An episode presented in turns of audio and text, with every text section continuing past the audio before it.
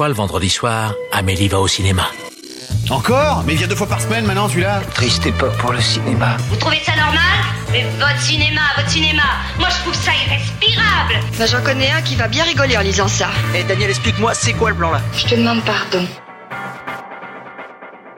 Nous ne sommes responsables de rien, nous nous excusons d'avance. Bienvenue dans Pardon le Cinéma, l'émission qui continue toute l'année 2021 pour parler d'un lieu ancien et mystique fermé aujourd'hui. Et qui plus est, mon Dieu, cette année, on est là toutes les semaines. Bonsoir tout le monde. Bonsoir. Vous êtes tous très beaux pour le coup. Vous avez eu des épisodes ces 2 dernières semaines, mais nous, ça fait quasi 1 mois qu'on s'est pas vu, mine de rien. Comment vous allez ? Ça va ?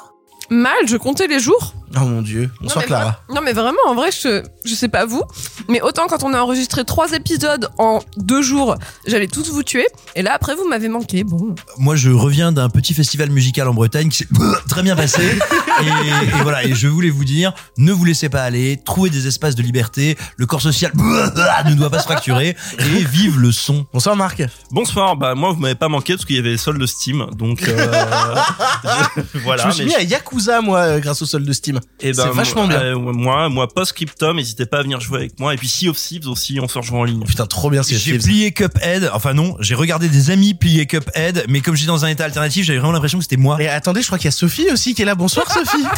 Salut. Ça va ? J'ai cru que j'étais devenue invisible, littéralement. Genre j'ai fait quelque chose de mal ou non, je sais pas. On t'aime toujours très fort. Et ouais, Sophie nous manque 10 ans déjà. Dans cette émission, faute de salle ouverte, l'actu de la VOD et SVOD avec Pieces of Woman et The Midnight Sky, les 2 grosses sorties récentes de chez Netflix, Songbird en VOD ou encore C'est nous les héros et À mort 2020. Nous vous parlerons en bref de merveilleux téléfilms avec 100% bio de Fabien Antoniente ou I Love You Coiffure de Muriel Robin. Puis nous partirons vers le passé pour discuter du film Possession avec Isabelle Adjani et Sam Neill. Mais d'abord, il est l'heure des actus. La vache, encore ces stupides actualités. Je déteste les actualités. Au cinéma, c'est comme ça et pas autrement. Ha ha. Qu'est-ce qu'on passe au cinéma ? Je sais pas. Je demandais à la patronne.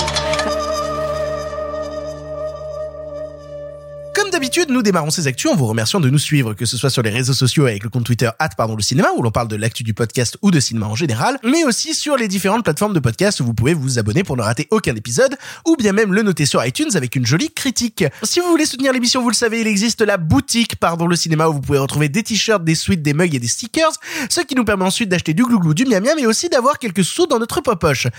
Et d'habitude, c'est à ce moment-là que je vous annonce un nouveau t-shirt sur la boutique, et c'est ce que je vous ai dit au cours des 2 dernières émissions aussi, mais soyons honnêtes, j'arrive pas à produire un nouveau motif à chaque émission, et encore moins maintenant, si on passe en hebdo, ça va être juste l'enfer. Le syndrome du t-shirt blanc.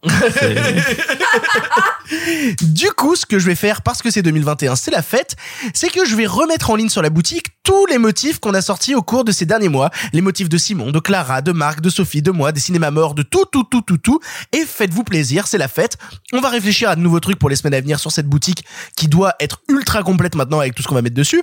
Et pour vous procurer tout ça, c'est tout simple. Rendez-vous sur la boutique Pardon le Cinéma. Le lien est en description de ce podcast, mais aussi sur notre compte Twitter. Dans l'actualité qui commence chaque semaine à se ressembler un peu, les salles de cinéma sont toujours fermées.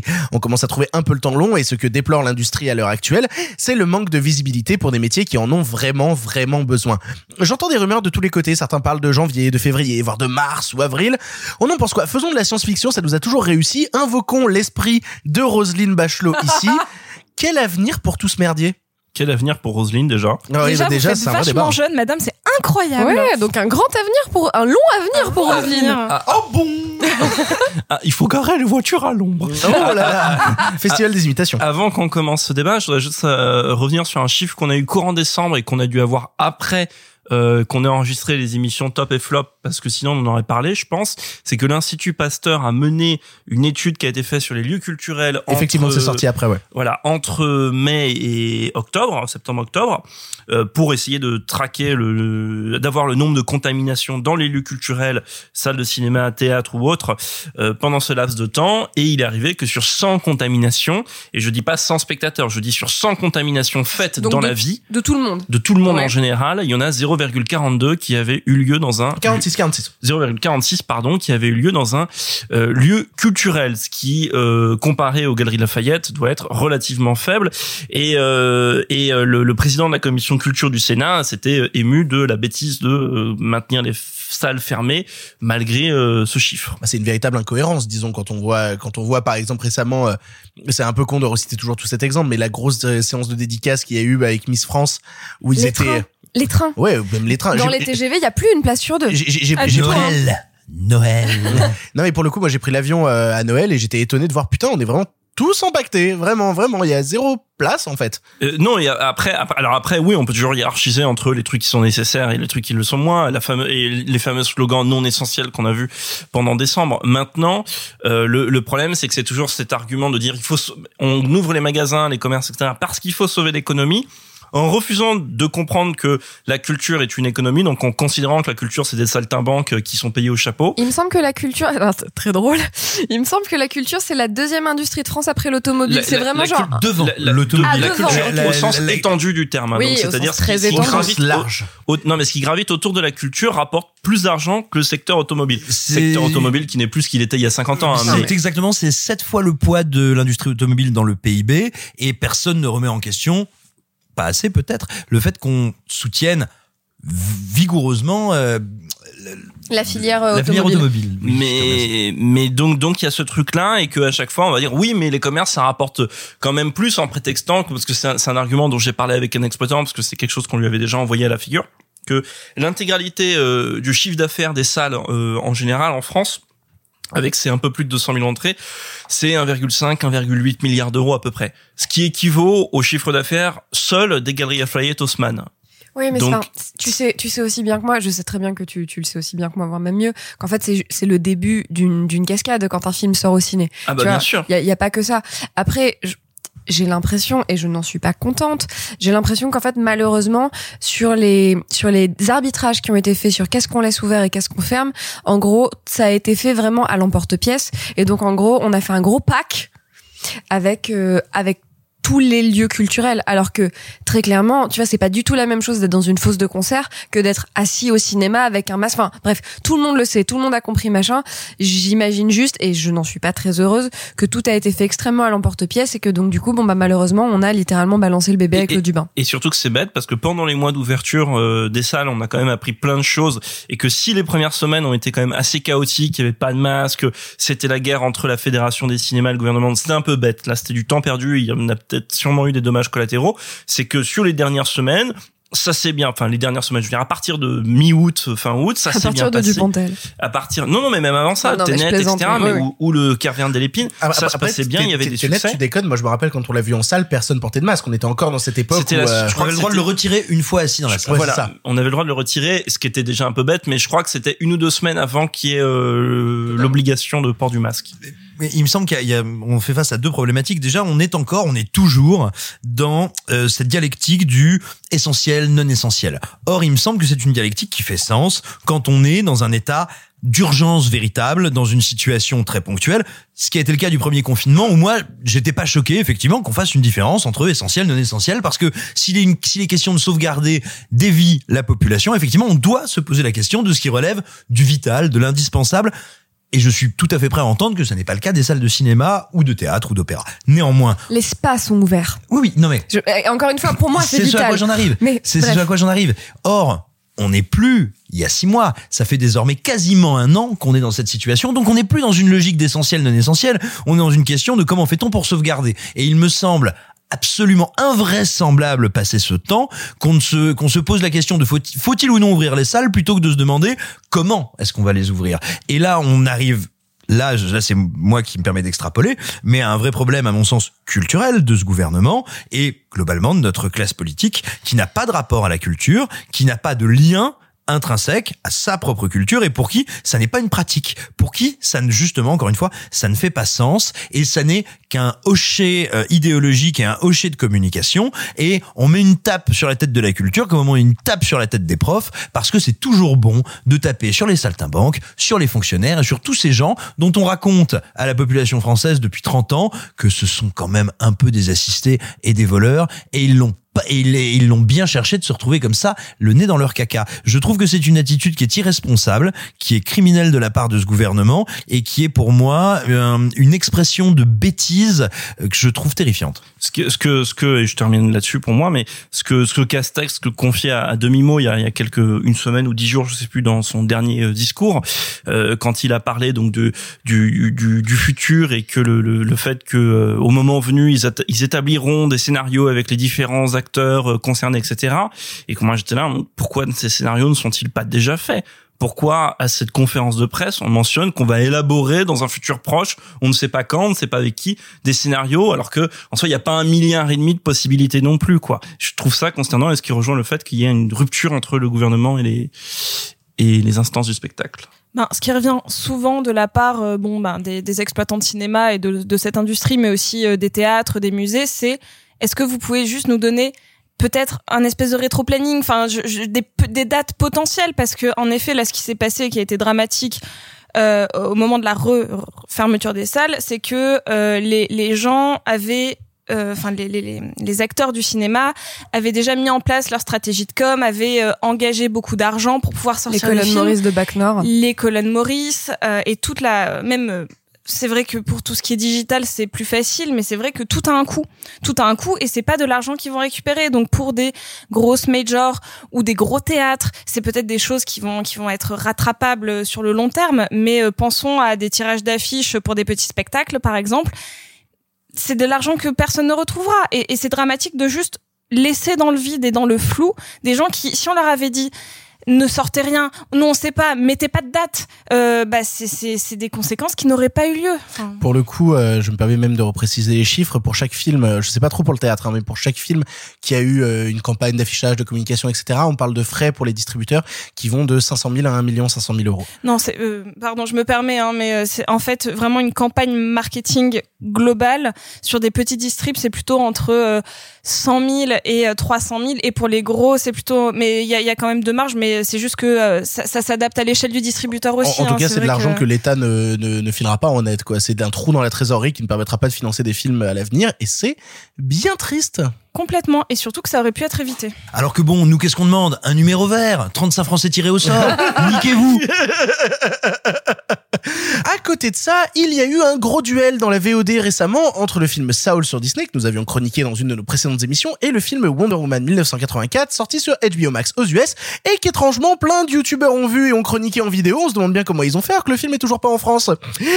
Pour le coup, Saul semble avoir réussi son coup en créant beaucoup plus d'abonnements pour sa plateforme que Wonder Woman 200. Côté, on rappelle bien entendu que le combat est déséquilibré, HBO Max c'est pas partout, mais que retenir des résultats de ces grosses sorties? Je crois que Simon, toi t'avais fait une vidéo pour en parler sur Écran Large. Non, alors ce qui est assez intéressant, du coup je vais parler de mémoire parce que nous ne préparons pas à l'avance les actus, Victor nous surprend avec, comme vous venez de l'entendre. Bisous. Non, ce qui est assez intéressant, alors après, il faut bien garder en tête que ce sont des chiffres qui sont à relativiser pour plusieurs raisons.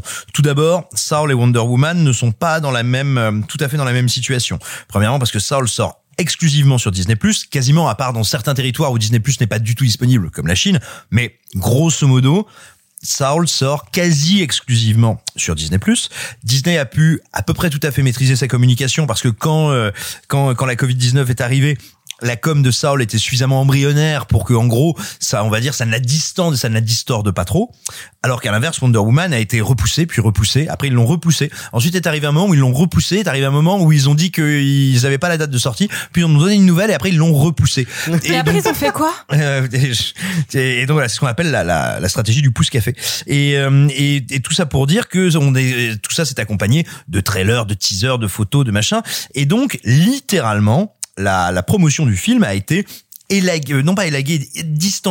distordue et la hype, l'excitation est petit à petit retombée. En plus de ça, Wonder Woman sort dans tous les pays où c'est possible simultanément au cinéma et sur la plateforme de Warner, HBO Max. Ce qui veut dire que tout ça rend les chiffres un peu compliqués à analyser parce que on parle ici souvent des chiffres du box-office. Il faut savoir que les plateformes ne sont pour l'instant tenus par aucun organisme de donner de manière transparente ou de rendre disponibles leurs chiffres. Il faut donc faire confiance à ce qu'elles nous disent, faire confiance également à la manière dont elles prétendent comptabiliser les 10 chiffres, ce qui est pas du tout la même chose que des places de cinéma dont on a plein de moyens d'avoir des retours très concrets. Ce qu'on sait pour l'instant, c'est que Wonder Woman à l'international a fait environ 120 millions de dollars, ce qui est là aussi un chiffre relativisé, because il y a les distributeurs locaux, il y a la part des exploitants qui est supérieure à l'international qu'elle n'est ou qu'elle ne serait sur le sol américain.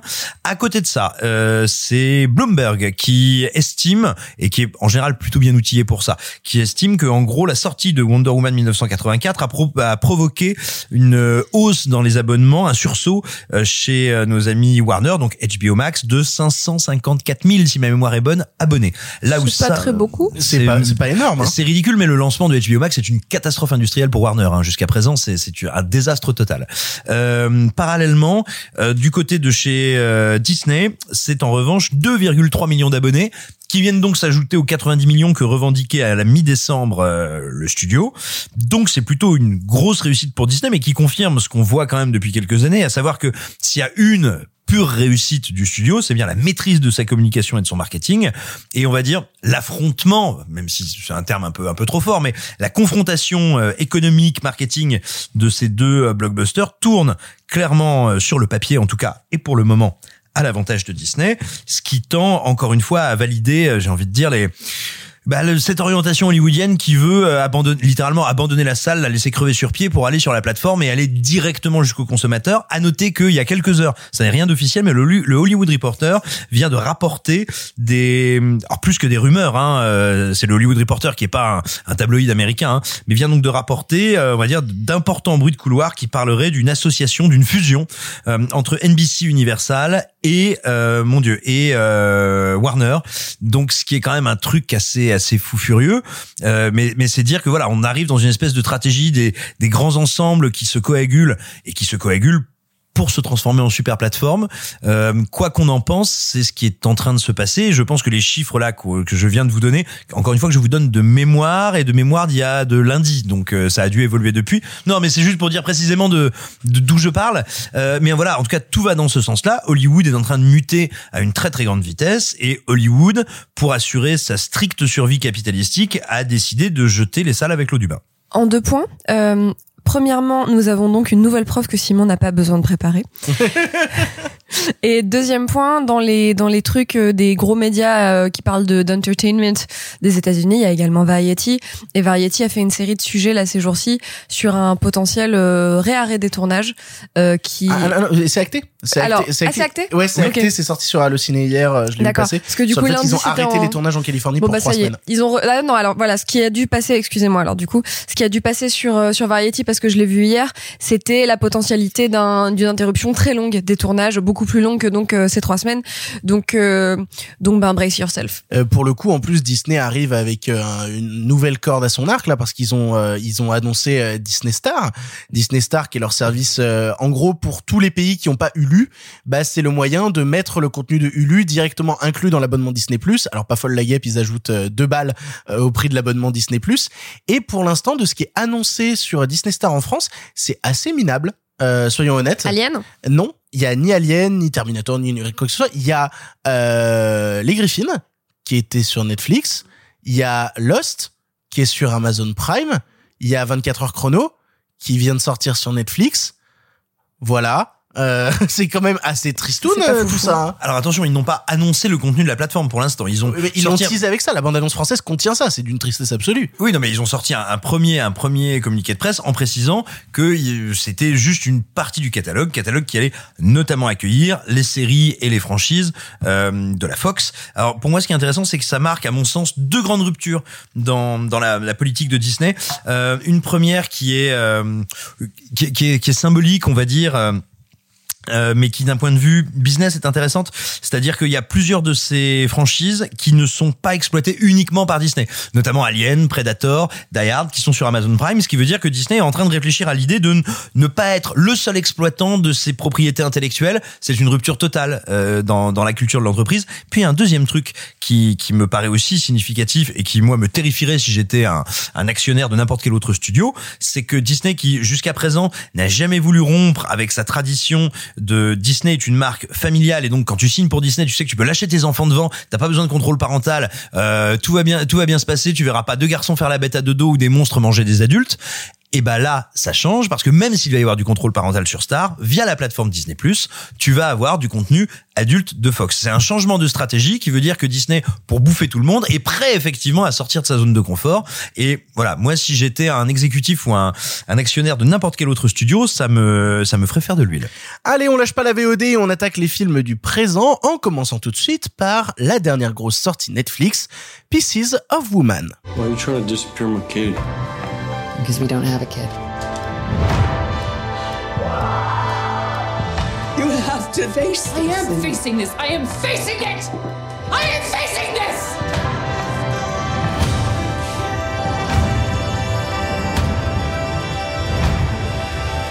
Who cares about what they think?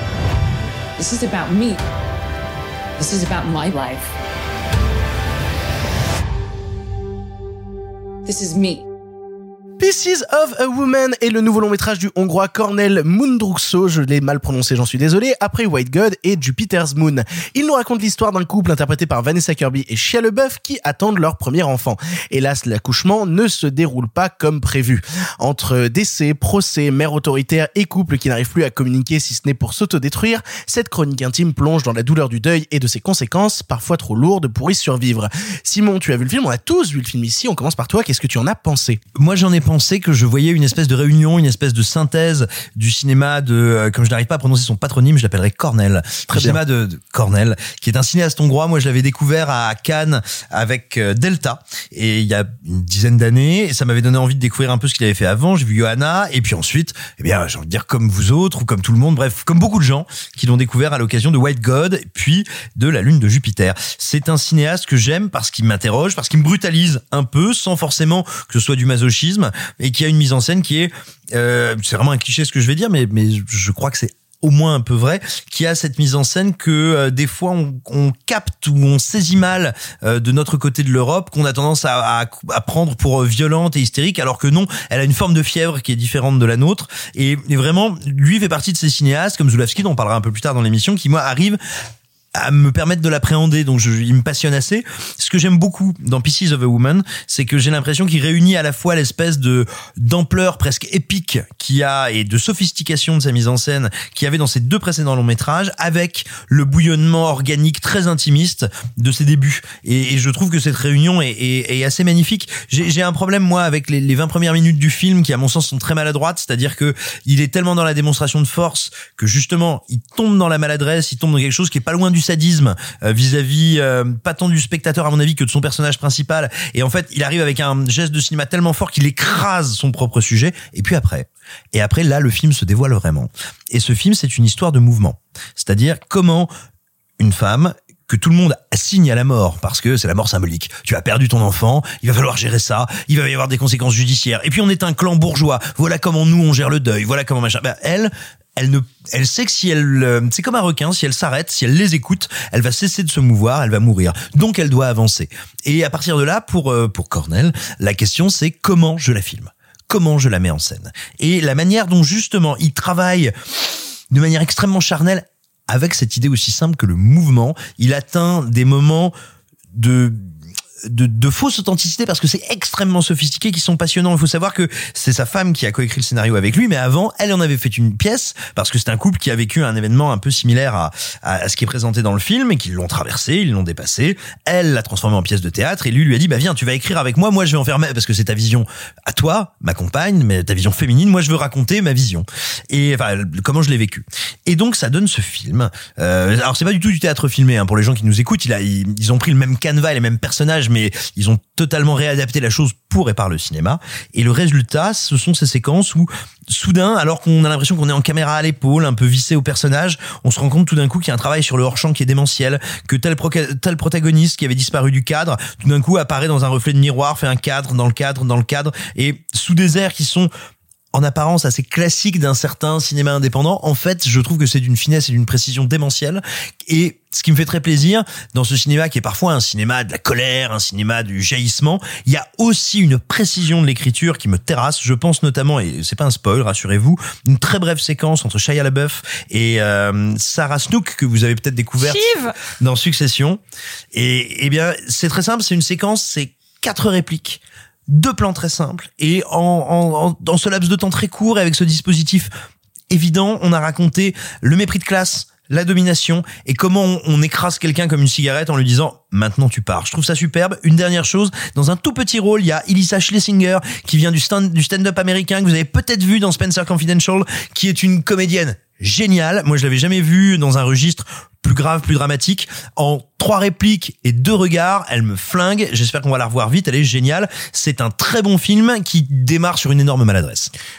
Alors, tu parlais du casting. Pour le coup, il y a aussi au casting Ben Safdie, un des 2 frères Safdie qui joue dans le film, qui joue le beau-frère du couple en question. Enfin, oui, totalement le beau-frère.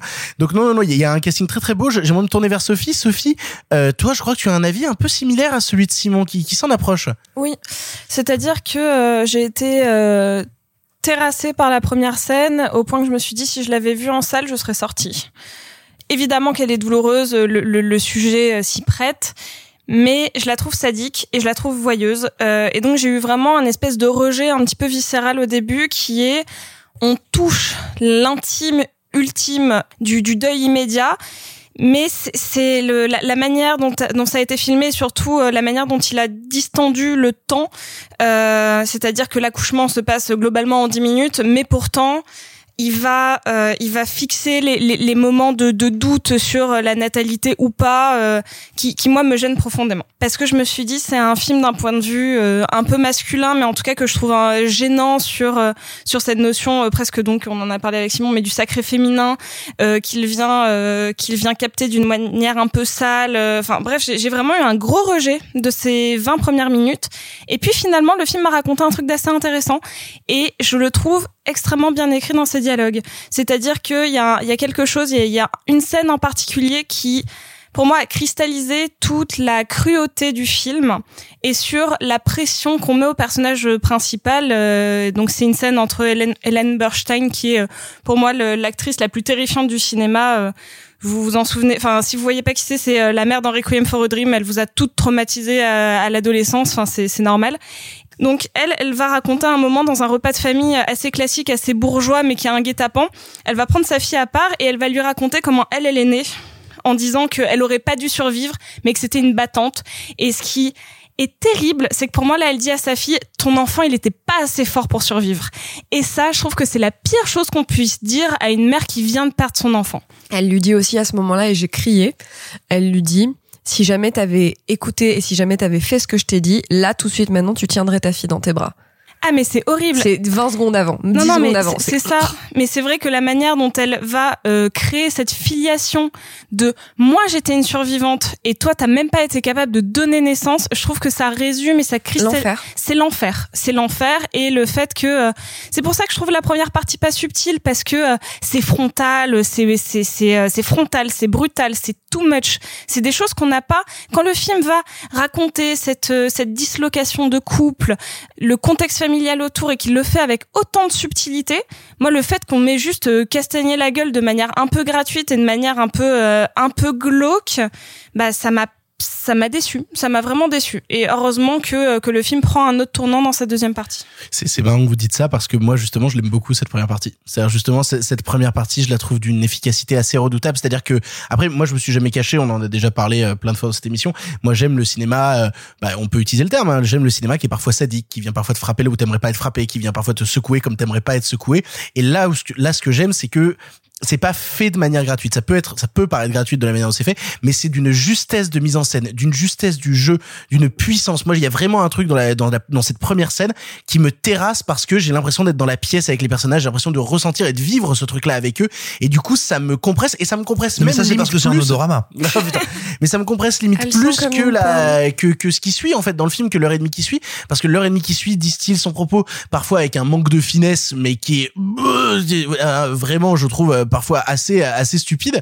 Et pour le coup, non, vraiment, je trouve que le manque de finesse réussit à cette première partie par sa brutalité, et qu'après, ça se distille dans des éléments que j'aime beaucoup, parce que encore une fois, par exemple, j'adore Ellen Burstyn, qui est absolument incroyable, et justement l'avoir joué cette mère très radicale, très refermée, quand tu compares à des films qu'elle faisait il y a 50 ans, quand tu la voyais dans Alice n'est plus ici de Scorsese, quand tu la voyais justement avoir des figures féministes, des personnages féminins forts, jouer soudainement la vieille matriarche très enfermée dans ses sentiments bourgeois, etc.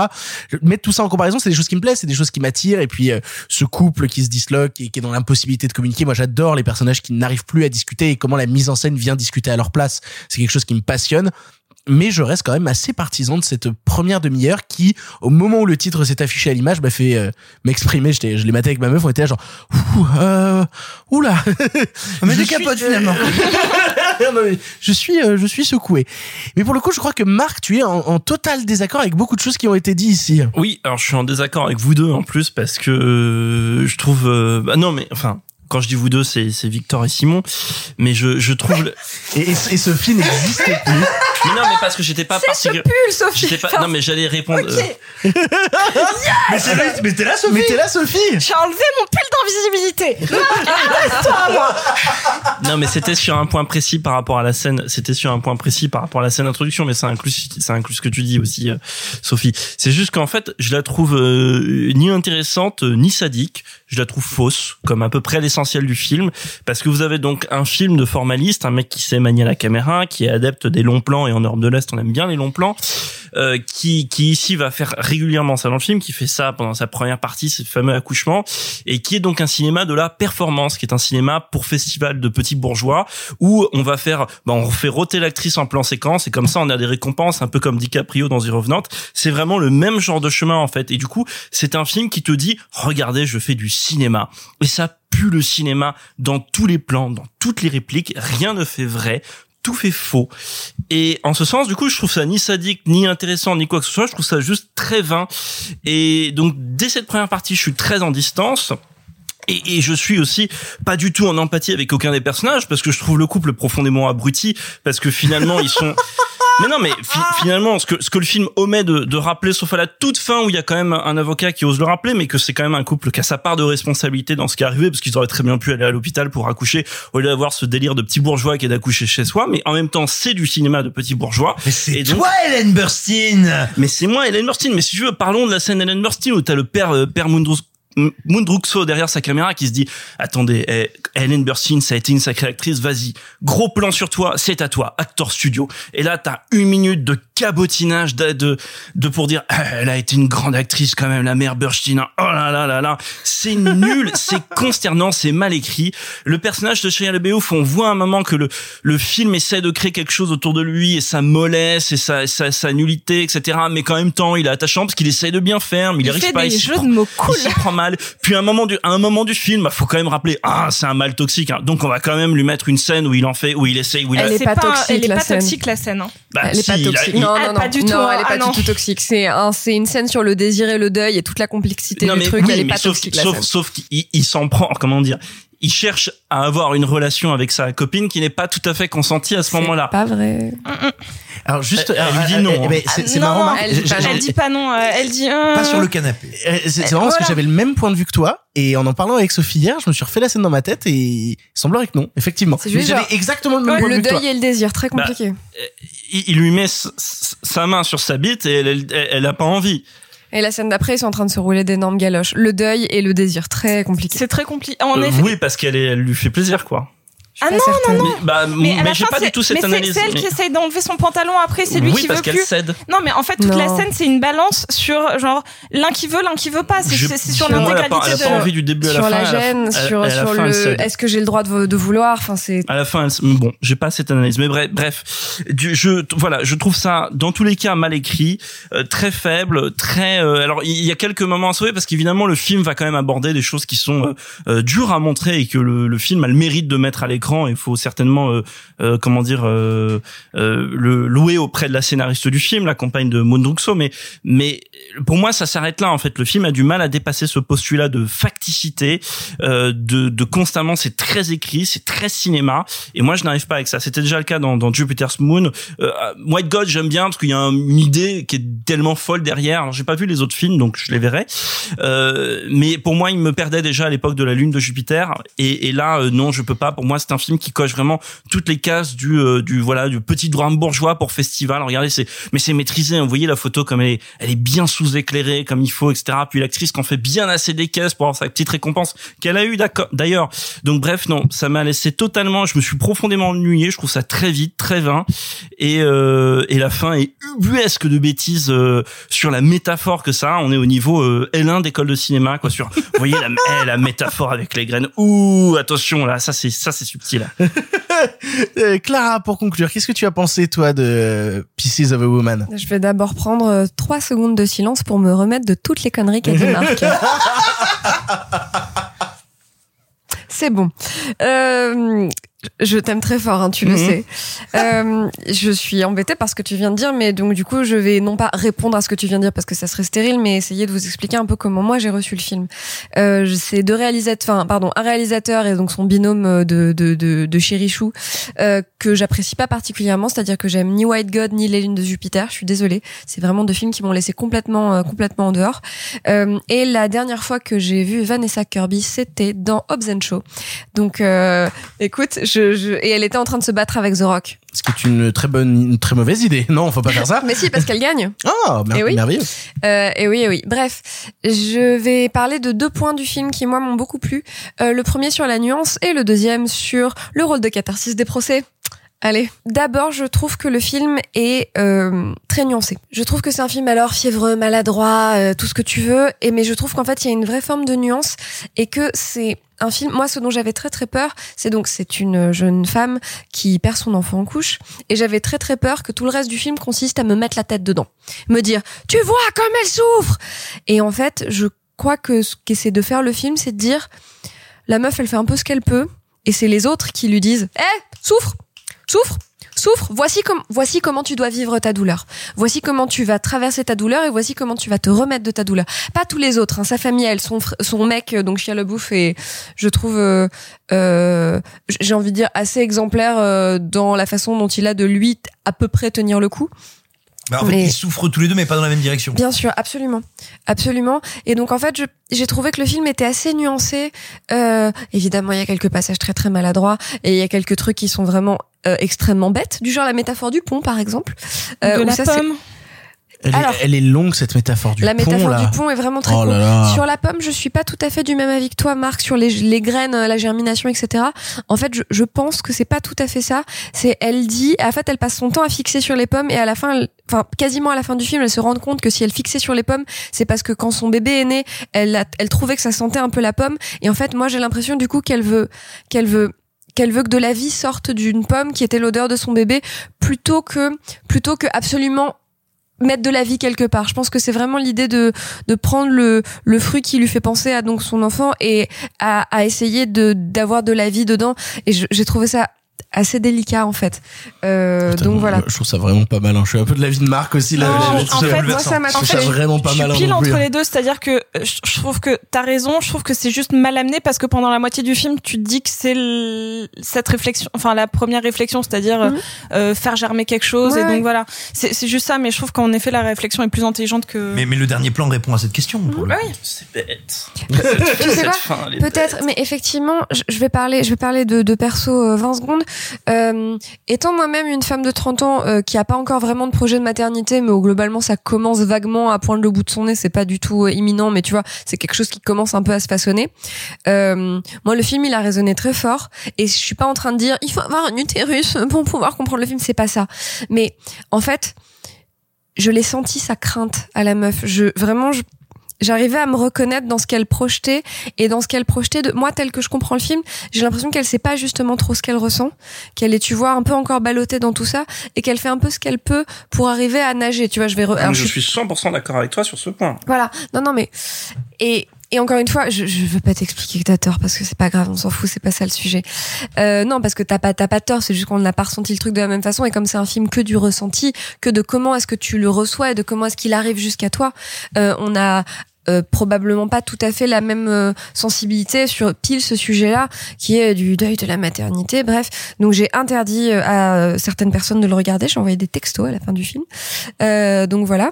Et la deuxième chose qui est assez intéressante dans le film, parce que c'est pas trop mal fait, enfin non, il y a plein de trucs qui sont intéressants, mais je vais parler de ce que je connais un peu mieux. C'est pas trop mal fait, le rôle de la catharsis du procès, et non pas de la catharsis de la condamnation. C'est pas la condamnation qui lui fait du bien. Il y a un vrai truc dans l'instance judiciaire, dans le fait que ça soit à la fois quelque chose de légitime et quelque chose qui est une émanation du peuple, mais en même temps quelque chose qui a une forte puissance symbolique, qui est que pour les gens, pour les victimes, et même d'ailleurs pour les prévenus, il y a un vrai truc archi-libérateur que à peu près toute la psychanalyse a étudié de façon beaucoup plus intelligente que ce que je vais vous en dire là, mais il y a un vrai truc libérateur de pouvoir prononcer sa vérité devant une cour de justice. Et en fait, je trouve que le film arrive à mettre le doigt dessus, sur le fait que c'est pas la condamnation qui la libère. Ce qui la libère, c'est de pouvoir exprimer sa vérité à elle. Et sa vérité à elle, je vais pas spoiler la fin, mais sa vérité à elle, c'est notamment de dire que sa fille, elle sentait la pomme. Et je trouvais ce moment-là absolument déchirant. Et donc voilà, il y a quelque chose de très juste là-dedans, et de pas trop con là-dessus. Donc voilà, ça m'a pas mal plu. Le film mais vraiment un parpaing dans la gueule, mais je le trouve d'une vraie nuance, et c'est à mon avis sa grande force. Vous l'aurez compris, Pieces of Woman est un film qui nous divise, même quand on l'a apprécié, on n'apprécie pas les mêmes choses dedans, c'est pour vous dire, donc on vous laissera vous faire votre propre avis. Il y a un film par contre qui a fait beaucoup plus unanimité, lui aussi une grosse sortie Netflix dont on va vous parler dès maintenant, il s'agit de Minuit dans l'univers. We made a promise to our families. You want to be an explorer. Cut to my voice! But while you're doing all that, your own life is just slipping away. That's why I have to contact them.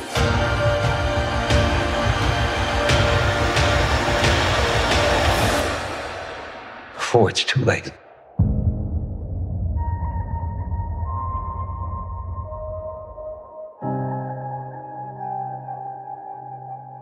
Minuit dans l'univers est la nouvelle réalisation de George Clooney 3 ans après Bienvenue à Suburbicon ou Monuments Men.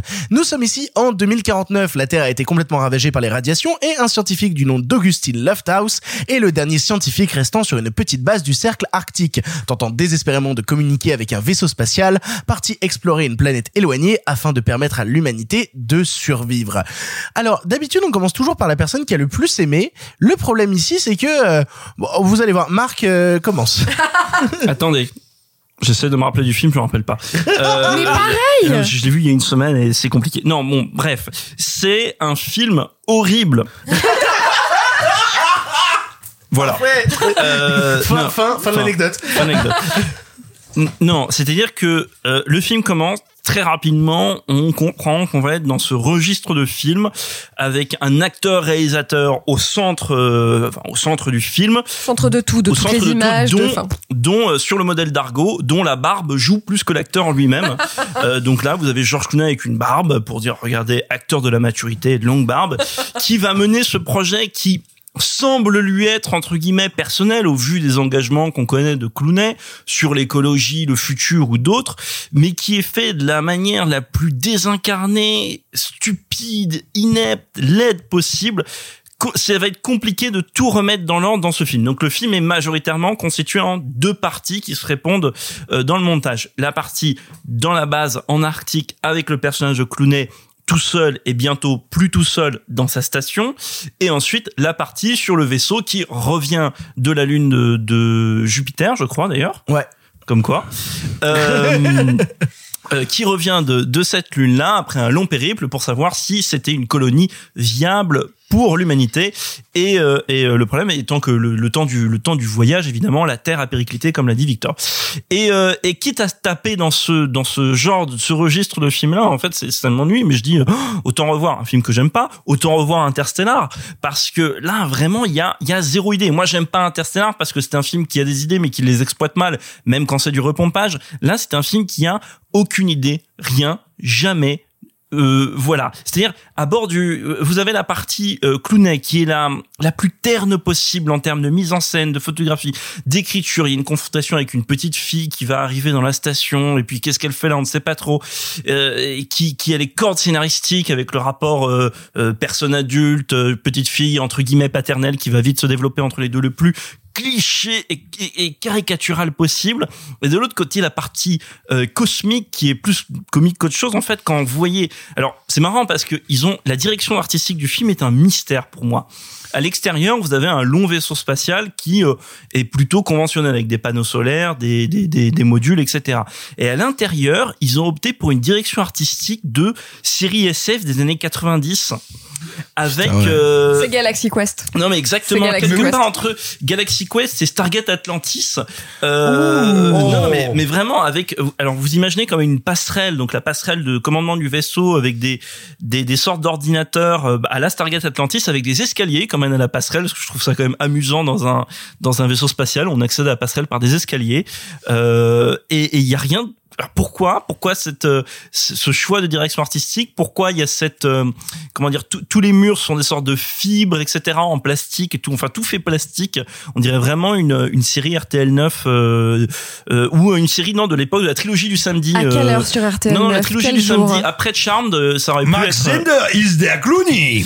Et non, et j'ai vraiment du mal à formuler mes arguments parce que c'est un film qui est totalement dépourvu de structure, dépourvu de colonne vertébrale.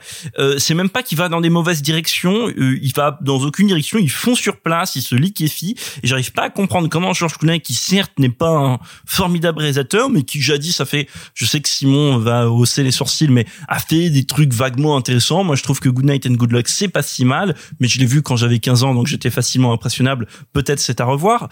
Il y avait déjà des films quand t'avais 15 ans, ça existait? Oui, bah, mais il y avait un mec avec la manivelle et tout, enfin. Et donc voilà, et à la fin, dans le dernier tiers du film, il y a le dernier quart du film, une succession de révélations qui sont toutes plus consternantes les unes que les autres, qui révèlent à quel point tout le monde joue horriblement mal dans ce film. Alors George Clooney, lui, il joue pas, il est en mort cérébrale. Felicity Jones, elle est horrible. Et ses compères de l'équipage, c'est pas mieux. En plus, rien n'est crédible, c'est-à-dire personne n'est personne à bord ne ressemble à vraiment un explorateur de l'espace, quoi. Je me dis, c'est quand même con. Ça a vraiment l'air d'avoir été tourné dans un backlot à Los Angeles. Bref, c'est un non-film. Et ça m'étonne que vraiment un mec, voilà, j'insiste dessus, mais un mec aussi entre guillemets prestige que, alors ça arrive de se tromper, hein, mais quand on se trompe, on fait juste un mauvais film ou un navet. Mais là, c'est au-delà, c'est un non-film, c'est le trou noir. Et bah pour le coup, je suis assez d'accord avec toi. En fait, pendant le film, je me disais, tiens, il y a un truc que j'aime bien, et en fait, j'aime bien Clooney. Pas dans le film particulièrement. Non, mais pas particulièrement dans le film. C'est juste, je l'aime bien. Donc en fait, je me suis rendu compte mais on aime tous bien Clooney. Il est sympa, Clooney. C'est ça. Bah ouais. Si je passais pas particulièrement un mauvais moment, c'est juste parce que j'étais content de voir Clooney. Puis au bout d'un moment, il m'a saoulé parce qu'en fait, tout ce qu'il faisait dans le film ne servait à rien. Vraiment, il y a un moment, en fait, il t'explique, ouais, j'ai une machine qui doit me changer le sang, etc. et tout. Il est dialysé, ouais. Mais à un moment, il la perd. Puis c'est pas grave.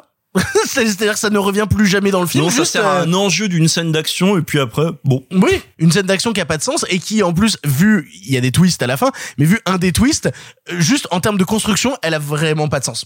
Elle a vraiment pas de sens juste dans son existence même.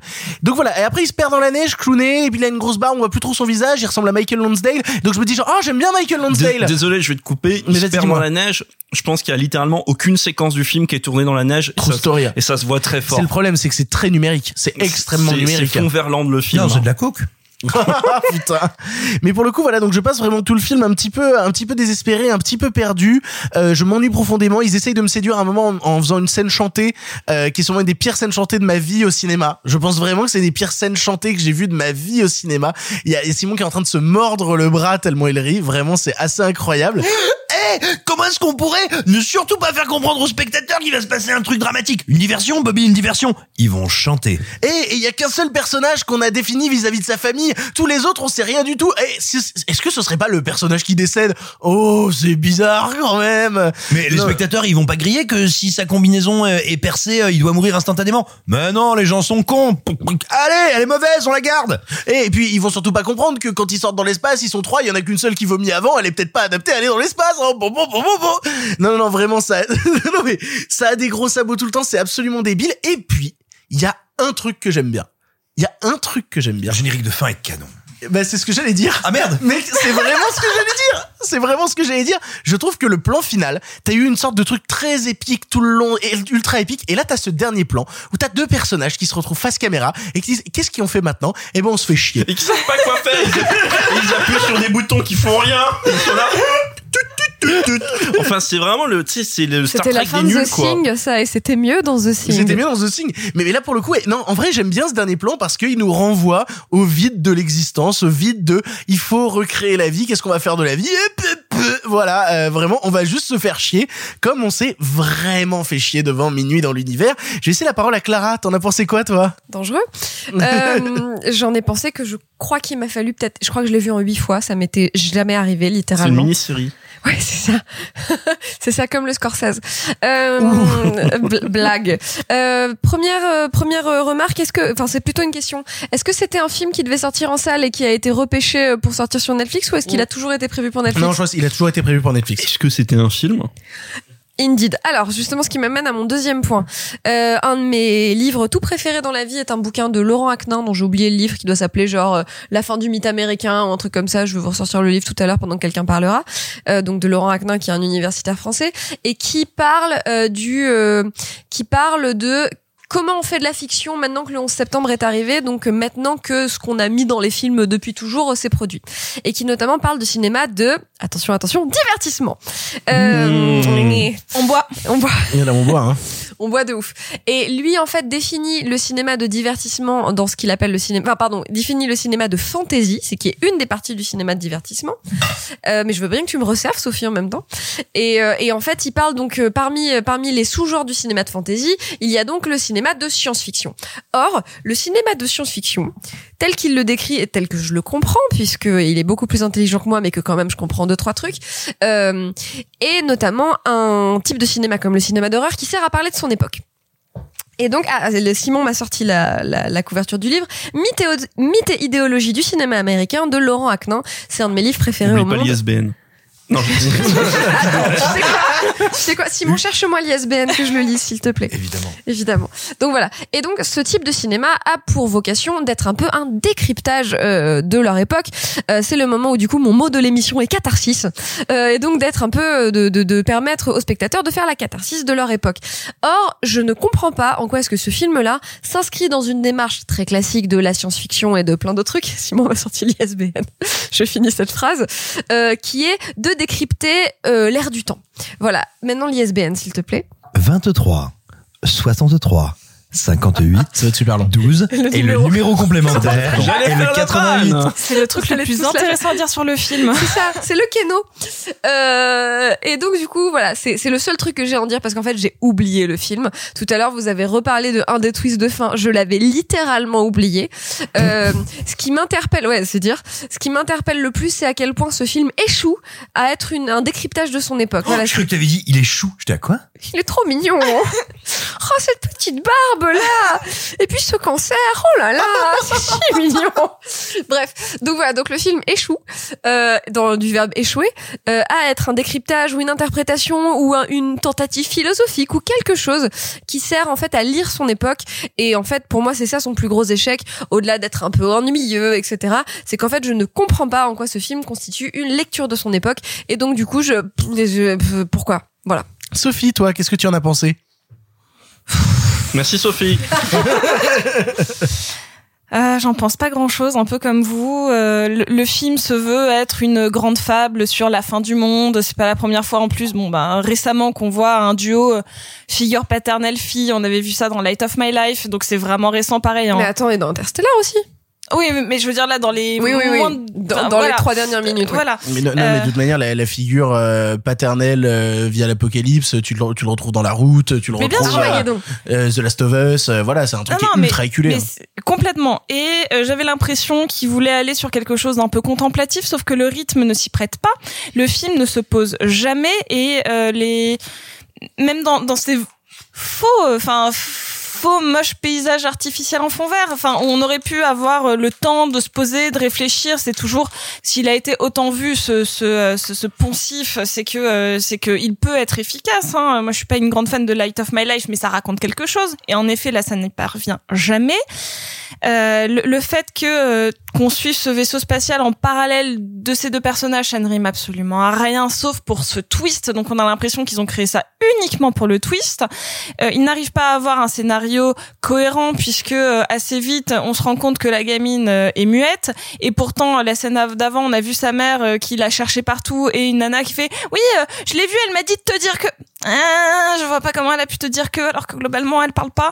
Mais bon, c'est pas grave. Il y a presque une scène dans cet océan de nullité où genre j'ai un peu les yeux en mode « Oh, tiens, il a apprécié d'avoir joué dans Gravity », puisqu'il y a une scène avec des météorites sur le vaisseau et il y a deux gouttes de sang qui se...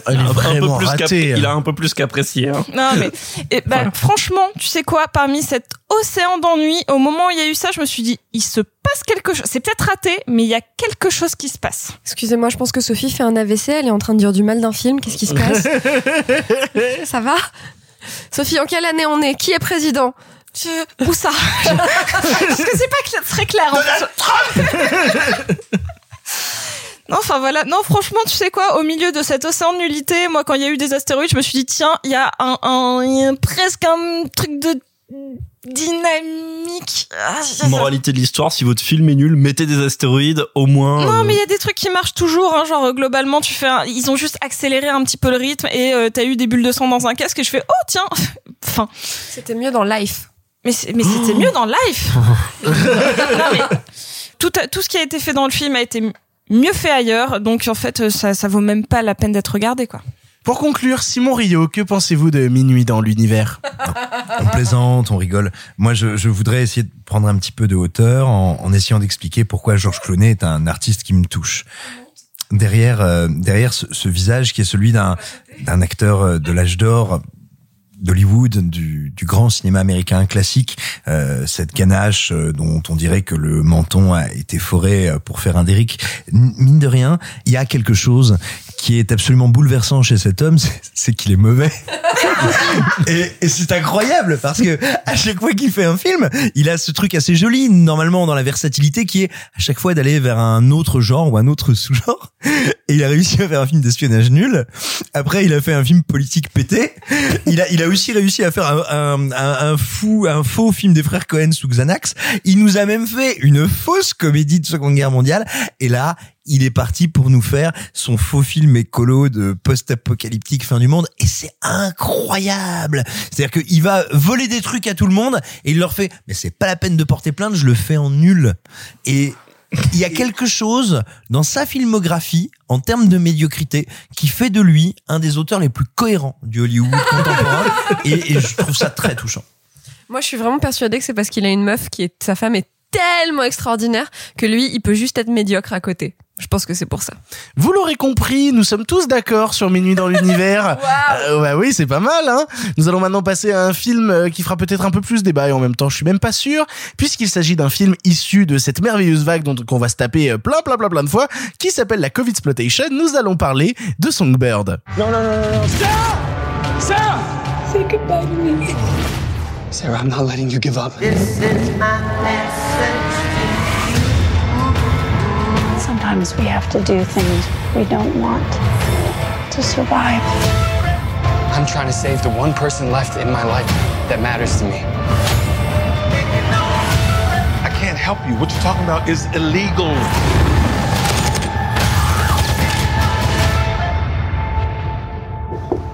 Songbird est le premier long métrage tourné pendant le confinement aux États-Unis et produit par Michael Bay. Profitant d'un Los Angeles vide, il lance la vague de films dont on aura sûrement l'occasion de reparler dans les mois qui viennent à base de Covid très vénère. Là, c'est le Covid-23 qui tue ceux qui sont infectés en seulement 24 heures et où seules certaines personnes immunisées comme notre héros, un livreur à tout faire, peuvent sortir, essayer de mener une vie d'apparence normale.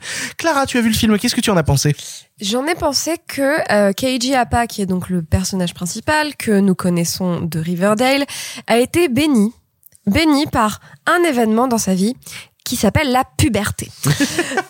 Voilà, donc écoute, il est des gens qui sont bénis par le fait de se mettre à avoir des muscles, des poils et de la sueur, puisque donc le film repose à bien 30% sur ses deltoïdes, hein, pas sur le fait qu'il le porte, hein, on n'est pas sur une métaphore de poids, on est vraiment sur une métaphore de moi qui regarde et qui me dit miam miam, what a snack. Je n'ai rien d'autre, non, j'ai un ou deux autres trucs à dire sur le film à part mes hormones, mais donc voilà, écoute, en tout cas le mec de Riverdale, il est quand même très très très joli, et le fait de le voir juste faire du vélo et suer, en vrai ça m'occupe bien 10 minutes. Il reste encore 1h10, maintenant qu'est-ce qu'on fait? Le film est consternant. Le film est consternant, et en fait c'est un film qui fait un grand écart douloureux entre le fait que c'est un film d'infecté où il n'y a pas d'infecté, et un film qui te survend une zone d'évacuation étrange où il se passe des choses sans jamais te la montrer, puisqu'on ne peut plus filmer de scène de foule.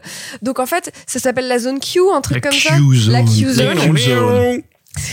Et en fait, moi j'ai passé le film à me dire, ah trop bien, troisième acte dans la... Bah non, ils peuvent pas. Donc en fait, c'est dommage, parce que une partie non négligeable du film se passe sur le fait de t'agiter ça au loin en disant ouh, ça fait peur. Ce qui dans The Handmaid's Tale en fait était le deuxième tiers de la première saison. Enfin bref, tu vois, la plupart du temps en fait quand tu teases une zone d'évacuation ou de réfugiés ou de machin, qui est évidemment toujours la même métaphore, tu finis par nous y emmener. C'est une forme de second souffle narratif. Et là en fait pas du tout, puisque donc évidemment ils ne peuvent pas nous montrer une zone surpeuplée parce que ben c'est tourné pendant le Covid. On a à peu près fait le tour du film parce qu'il y a vraiment pas grand chose à en dire. Si, le fait qu'il y a du très très gros casting, que tous les acteurs sont des archi superstars qui viennent cabotiner et prendre un chèque. Moi, il y a deux choses qui m'ont intéressée, que vous allez sûrement trouver très anodines, mais qui m'ont rendu le visionnage du film pas complètement désagréable. Il y a cette photo de Tony Scott du pauvre, je te pique l'expression Marc que tu avais utilisée la dernière fois, où il y a effectivement voilà une espèce de patine à la Tony Scott du pauvre, le tout filmé dans un Los Angeles vide, avec vraiment des avenues vides et des belvédères vides et des choses comme ça que j'ai trouvé assez plaisant à regarder, puisque comme ce sur quoi j'ai ouvert ma critique, le seul truc qui est pas trop mal dans le film, c'est que c'est un peu joli à regarder quand on aime ce type d'esthétique et ce type de deltoïde. Et deuxièmement, je crois que c'est la première fois que je comprends à quoi ça sert de faire des plans drone. Donc voilà, c'est tout. Il n'y a rien d'autre à dire de ce film, parce que vraiment, il n'y a rien d'autre à en penser. C'est une curiosité et c'est tout. C'est vraiment, à part se dire, waouh, ils ont tourné ça en 17 minutes dans un Los Angeles vide. Il n'y a pas grand-chose d'autre à en dire. Et pour finir, je voudrais le numéro du chirurgien de Demi Moore. Et ben pour le coup, je suis un peu en désaccord avec toi, parce que je trouve... Non, mais je vais expliquer. Je suis peut-être en fait celui qui a le plus apprécié le film, dans le sens où je ne trouve absolument pas que c'est un grand film, hein, soyons très honnêtes, on va pas commencer à... Alors déjà, je me suis pas ennuyé, et surtout, je trouve que c'est une bonne grosse série B teubée. Vraiment, c'est vraiment ce que j'en pense, et ce que je demande moi à une bonne grosse série B teubée, c'est d'être pas franchement compliqué, d'être straight to the point, d'avoir des personnages qu'en font des caisses, mais par exemple, je suis très content de voir Peter Stormare faire des caisses. Je suis content de voir Paul Walter Hauser sur son fauteuil roulant nous raconter ses souvenirs de la guerre qui sont douloureux et qui sont compliqués. C'est pas assez généreux, je trouve, pour être une série B. Et oui, et donc du coup, je me rattache mine de rien aux 2-3 petites images qui m'ont plu dans le film, notamment cette scène de baise à moitié masquée dans un motel où t'as l'autre gars qui dit non, on va enlever nos masques et on va crier à la liberté. Mais c'est tellement con, mais Bedos, quoi. C'est exactement ça. Mais en même temps, c'est moi ça me fait rire. Ou cette scène où Paul Walter Hauser fait littéralement exploser le crâne d'un mec avec un drone. Voilà, il y a des trucs comme ça où je suis là genre franchement c'est rigolo. Après ça reste très con, la suite de l'histoire est bête, notamment tout ce qui se passe avec Demi Moore, c'est c'est d'une stupidité absolue, et puis le twist final est franchement non, ça n'existe pas. Non, ça n'existe pas dans aucun univers, mais pour moi c'est une toute petite série B teubée en fait qui est assez inoffensive, c'est-à-dire qui m'énerve même pas comme le Clooney peut m'énerver ou quoi, c'est-à-dire là, juste c'est une petite série B teubée pour laquelle j'ai pas particulièrement de haine, pas particulièrement d'amour, dont je retiens 2-3 petites images, en fait un peu comme tu sais les films que Tarantino se passe avec ses potes où ils retiennent 2-3 images que Tarantino reprendra plus tard et essaiera d'amener dans un nouveau contexte. Moi je le vois un peu comme ces films là à la Papa Cutie où vraiment il y a 2-3 images dans le film où je me dis genre oh ça c'est rigolo, le reste c'est complètement con, mais ça m'a fait rigoler, c'était une série B débile et puis pourquoi pas. Sophie, toi qu'est-ce que t'en as pensé de Songbird? Pas grand chose. Non mais t'as vu, c'est inoffensif hein. Ah bah ça, pour être inoffensif, c'est bien le souci. Moi j'adore les séries B de Contagion, on en a vu plein au bif, on boit. Et en fait c'est ça manque de générosité. En plus c'est dommage parce que le cast, je l'aime beaucoup. Je pense notamment à Bradley Whitford qui est un acteur qu'on a, nous en tout cas français, découvert via la série Le Mentaliste, mais qu'on a vu dans des rôles plus importants comme dans La Cabane dans les Bois, puis dans Get Out où il fait le père. En fait c'est un... Et il joue dans Handmaid's Tale où il fait le même rôle. C'est le même rôle que dans ce film-là. Mais ça lui va bien. Et c'est le même rôle que dans Get Out. En vrai, ça lui va super bien. Il l'incarne bien, ce côté mec blanc, un petit peu vraiment enfermé dans de la mauvaise pensée, un petit peu archaïque. Bon, il l'est pas dans La Cabane dans les Bois, mais bon, c'est parce que bref. Et même s'il y a ce cast-là que j'aime bien, moi, ce qui m'a rendu triste, c'est que le film, quand j'ai vu Demi Moore, au début, je l'ai pas reconnu et je me suis dit, merde, même elle vieillit. Non, pas beaucoup, hein. Ah bah, franchement, ça aurait pu être n'importe quelle star hollywoodienne avec du botox, en fait. Je la reconnaissais plus, ça m'a fait de la peine. En plus, j'arrive pas à croire qu'elle a une fille de 14 ans, je suis désolée. Je viens de vérifier sur IMDb, vous vous trompez, c'est Nicole Kidman. Non, mais avec une perruque. Mais c'est ça, en plus, comparé à Alexandra Daddario dedans, qui vraiment est très, enfin, c'est horrible, hein, mais c'est ce qu'incarnait Demi Moore il y a pas mal d'années. Les hormones juvéniles. Ouais. Non, mais elle est très belle dedans, et pourtant, genre là, il y a rien qui m'a accroché. C'est-à-dire que j'ai pas eu un déplaisir terrible comme je l'ai eu devant le Clooney, hein. Ça se regarde. Voilà. Il y a rien qui accroche. C'est que le film est tellement lisse, alors que c'est censé être un petit peu, c'est censé être là, incarner nos craintes actuelles. Il y avait pas meilleur moyen de nous dire, tu la sens, la peur. Il y a pas de peur, en fait. Il y a jamais de peur. Il y a jamais de crainte. C'est jamais une vraie projection dans le futur de ce qui peut nous arriver, parce que le film ne s'en donne même pas les moyens. Et c'est même pas des moyens budgétaires. Ils auraient pu faire ça avec exactement le même budget. Là, c'est le scénario qui pêche, la construction des personnages et le fait que c'est cette multitude de sous-intrigues, puisque ça se veut être pseudo-choral, au final ça marche pas. C'est vraiment un problème de structure qui rend le film tellement désincarné que j'ai rien à en dire. Bien sûr que c'est pas le pire film de l'année, mais est-ce qu'on pourrait pas, avec la situation d'angoisse qu'on vit actuellement, faire quelque chose qui vienne nous castagner la gueule un petit peu, mais sur une échelle de 1 à connecter? C'est sûr, pour l'instant, les deux films de Coexploitation qu'on a vus, c'est Connecté et Songbird. Je préfère Songbird. Mais tout le monde. Mais il y en a un qui se voulait comédie en plus, donc c'est un petit peu compliqué. Là, c'est Songbird. C'est vrai que j'ai certainement plus ri devant Songbird. Quel enfer.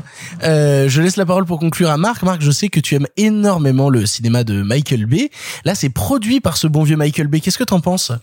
Ouais, c'est produit par Michael Bay. Après, il y a son nom parmi 14 douzaines de producteurs, donc je pense pas qu'il ait tant à faire là-dedans. C'est juste que la mise en scène, alors toi t'as parlé de Tony Scott et à juste titre, mais je vais aussi parler beaucoup du sous Michael Bay et la qualité principale du film sur lequel il a été vendu, et je rejoins un peu Clara là-dessus, c'est oui, voir une poignée de plans de Los Angeles désert, mais le problème c'est pas déplaisant. Ce qui est pas déplaisant, mais le problème, c'est que c'est comme c'est monté à la truelle et que ça a été archi bâclé. Il y a pas un plan qui dure plus d'une demi-seconde, donc le côté contemplatif, façon les rues vides de Collatéral, on le retrouve même pas. Donc c'est sympa, ouais, et encore, parce que je trouve que c'est un potentiel gâché. Et surtout, c'est un film qui très rapidement indique à quel point il a été bâclé dans vraiment l'intégralité de ses étapes de développement. C'est-à-dire, c'est un film où il y a eu first draft, allez, boum, ça part en production. Ensuite, tournage, hop, on fait un max de plans de coupe sur le mec sur la moto dans le Hollywoodland, etc. Oui. Alors non, juste un petit truc, c'est un scénario qui tournait depuis un petit moment et je crois que Bay avait optionné depuis longtemps. Et c'est intéressant, ça m'a fait tilt quand tu as parlé de la Q-zone qu'on ne voit pas. Je précise que je n'ai pas vu le film, hein. Je parle juste du scénario, donc je serais pas étonné au contraire qu'il y ait peut-être un scénario un peu plus intéressant qui a été charcuté à la va-vite pour rentrer dans le cadre de la situation actuelle. Alors ça, c'est très possible et c'est une des pistes que j'avais, tellement de toute façon le fameux Covid dans le film est totalement il orbite autour du film, c'est-à-dire qu'on en parle au début, ensuite on parle juste d'épidémie, ça pourrait être le Covid, ça pourrait être la peste, on n'en sait rien, ça n'a pas d'impact, on ne voit pas vraiment, comme l'a dit Clara, on voit pas les infectés, on voit rien, il y a pas de pile de cadavres, il y a juste la grand-mère de l'héroïne qui va mourir, oh là, pauvre mamacita, elle a le Covid et tout, et qui est quand même un film qui te dit si tu es en contact et que tu es suspecté d'avoir le Covid-23 qui tue en 24 heures, Ne te soumets pas aux autorités, évade-toi. De toute façon, tu n'as pas à écouter aux autorités. Il faut vivre ta vie. Parce qu'en plus, c'est ça qui est totalement con dans le film. C'est quand même un film qui te dit, bah non, attendez, les autorités sanitaires, ce sont les méchants. Il ne faut pas s'y soumettre. Et parce qu'en plus, on va apprendre des choses plus tard sur l'héroïne. Je ne dis pas. Mais c'est quand même un film qui dit, oh non, rien à foutre du confinement obligatoire. Moi, je m'évade. La manière dont ça a été filmé, là, c'est l'abus de pouvoir des autorités, c'est un truc qui était déjà dans un film produit par Michael Bay aussi, qui est dans The Purge 3, si je me trompe pas, et qui oui, est vraiment... c'est mon préf. Mais oui, mais c'est le meilleur. Mais... Non, c'est le 2 le meilleur. Non, mais après, si vous voulez, on fait tout on parle de Bay, du rapport aux autorités, on parle de ce super film qui est The Island. Ce que je veux dire, c'est que c'était filmé pareil. Hein. The Island. C'est super The Island. Ah non, vas-y. Je voulais juste dire que c'était filmé pareil et que ça m'avait, quand elle parlait de Bay à la production, ça m'a fait tilt. Pardon, excuse-moi, mais c'est quelque chose qui sous-tend la pop culture américaine et la culture américaine, d'ailleurs nord-américaine, c'est l'idée que l'État fédéral, pas l'État dans lequel tu vis, la Californie, le Texas, l'Ohio, que sais-je, l'État fédéral, la superstructure étatique, c'est ton ennemi quoi qu'il en soit. C'est les G-Men, c'est une superpuissance uniformisante qu'il faut combattre. Mais qui est un thème que j'aime. Tu parles à quelqu'un qui adore Ennemi d'État, qui adore Tony Scott. Les films de Tony Scott sont construits là-dessus, sauf que c'est un rapport un peu plus évolué. Là, c'est quand même vraiment très bête et dans un contexte pandémique qui laisse un peu songeur sur les motivations qui sont derrière le film. Et motivation qui me fait rebondir sur ton argument, Victor. Non, désolé, pour moi, c'est pas de la série B. C'est pas parce que c'est produit par... Alors oui, il y a eu plein de séries B qui sont produites par des gens cyniques, donc ça, à la rigueur, ça coche la case. Mais le truc, c'est que ça reste quand même un film confortablement produit, juste produit à la va-vite, mais confortablement produit avec des stars plus ou moins établies. Alors oui, il n'y a pas Tom Cruise, mais quand même. Et surtout, ça reste un film authentiquement mal fait et sans volonté. Et le fait de juste... Regardez à quel moment, le temps qu'il faut pour le film de démarrer, c'est quand même délirant. La première demi-heure, il se passe... que dalle! Et on est là à attendre. Évidemment que Mama Cital va mourir et ça va être ça le début du film. Mais il faut attendre une demi-heure avant que Mama Cital y passe. Et le problème, c'est que pendant ce temps-là, on a des personnages secondaires qui vraiment... Comme dans Pieces of Woman. Non, mais qui vraiment ne servent à rien. Et alors oui, ça fait plaisir de retrouver Paul Walter Hauser, qu'on avait vu dans Richard Jewell. Oui, sympathique. Il fait le pauvre mec en fauteuil roulant qui va s'éprendre de la youtubeuse. Toi, tu vas être content, il y a encore YouTube dans le futur. Mais qui s'éprend j'ai eu tellement peur de là où on allait, mais qui sait prendre de la youtubeuse, mais enfin bref, qui est Alexandra Daddario, mais bref, je trouve que c'est vraiment un peu comme le Clooney, c'est un peu du néant, Covid-sploitation, néant-sploitation, et pour moi, mais moi j'aime bien les bêtises, hein, vraiment, faut pas croire, hein, je suis un peu comme Clara, j'aime aussi bien les bêtises comme ça, qui pourrait, mais c'est même pas le genre de truc qui pourrait circuler en festival, parce que c'est en effet, c'est pas généreux, et c'est pas fait par des artisans, c'est juste ça a été fait par des intelligences artificielles pour vous contrôler le cerveau et que vous ne réfléchissez pas à la pandémie. Révoltez-vous, on m'empêche d'en parler. Moi, c'est fait par trois execs cyniques dans un bureau qui ont décidé de bon, qu'est-ce qui va faire buzzer sur les plateformes, c'est tout. T'as pas beaucoup aimé les films de cette semaine, Marc, hein? Je passe une semaine. Ah, bah si, j'ai vachement aimé le Zulowski. Bon, c'est sorti il y a 40 ans, mais. Bah attends, le prochain, tu vas l'adorer. C'est moi qui commence dessus. C'est par un réalisateur super cool. Il porte un chapeau, il joue de la guitare sur les plateaux. Moi, j'aime bien Robert Rodriguez. Ah! Et ben, on va en parler. J'aime bien Robert Rodriguez. Et ben, on va en parler puisqu'il a sorti un nouveau film sur la plateforme Netflix qui s'appelle C'est nous les héros.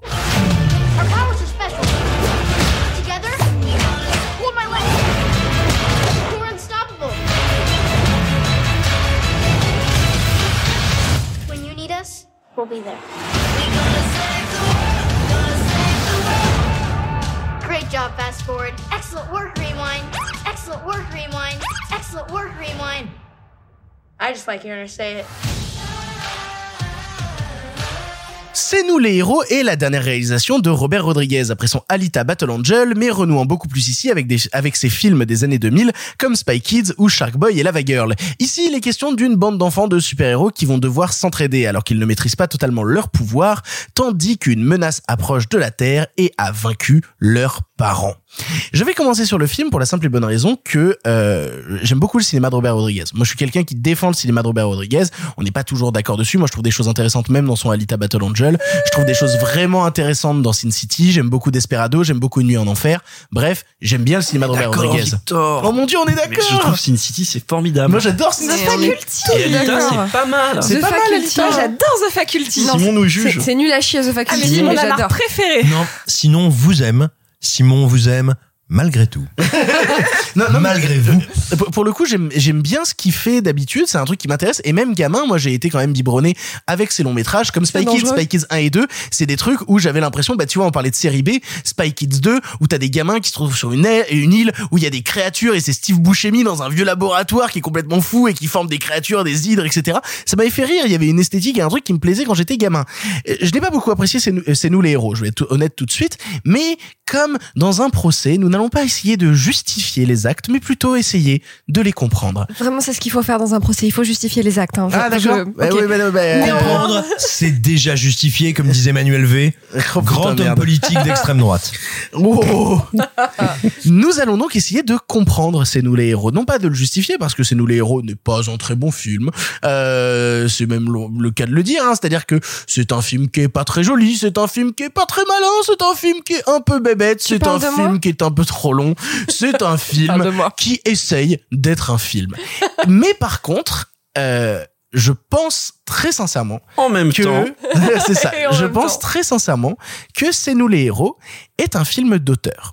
Dans le sens où C'est nous les héros s'inscrit avec force dans tout ce qu'a fait Robert Rodriguez avant, et notamment Spy Kids 1 et 2 ou Sharkboy et Lavagirl. Retournez voir Sharkboy et Lavagirl, c'est la même esthétique il y a 15 ans. C'est pas un truc qui lui a pété maintenant, qui a été sous-produit. Retournez voir Spy Kids 1 avec ses personnages issus d'un jeu télé en forme de pouce qui se battent dans un univers bonbon débile. C'est la même esthétique dégueulasse et kitsch, qui donc n'est pas, comment dire, quelque chose genre là c'est raté, tu vois, c'est pas quelque chose où on se dit genre oh putain c'est moche, c'est raté. Non, cette laideur, c'est ce qui fait partie de ce qu'aime esthétiquement et artistiquement Robert Rodriguez.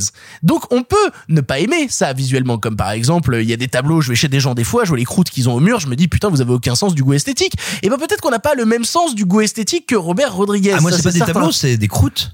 Des vraies croûtes accrochées au mur. Parce que je les mets dans des cadres que c'est des tableaux, c'est des croûtes.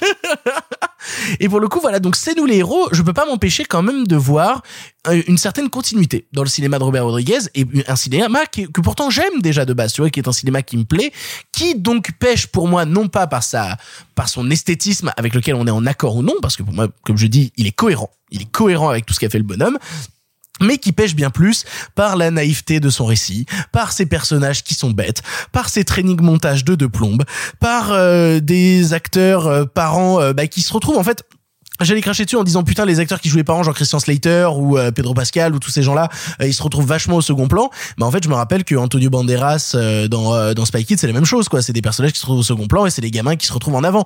C'est Spy Kids avec le numérique de 2020, donc c'est cracra, c'est pas très joli et en même temps je suis sûr que Robert Rodriguez l'a fait avec un premier degré total. C'est-à-dire qu'il y a, contrairement à plein de films qu'on voit pour les gamins, qu'on peut détester parce qu'ils sont faits avec un certain cynisme, avec vraiment un cynisme dégueulasse, je pense très sincèrement que quand Robert Rodriguez fait C'est nous les héros, il le fait premier degré pour offrir un film aux gamins qui les amusera avec des super-héros.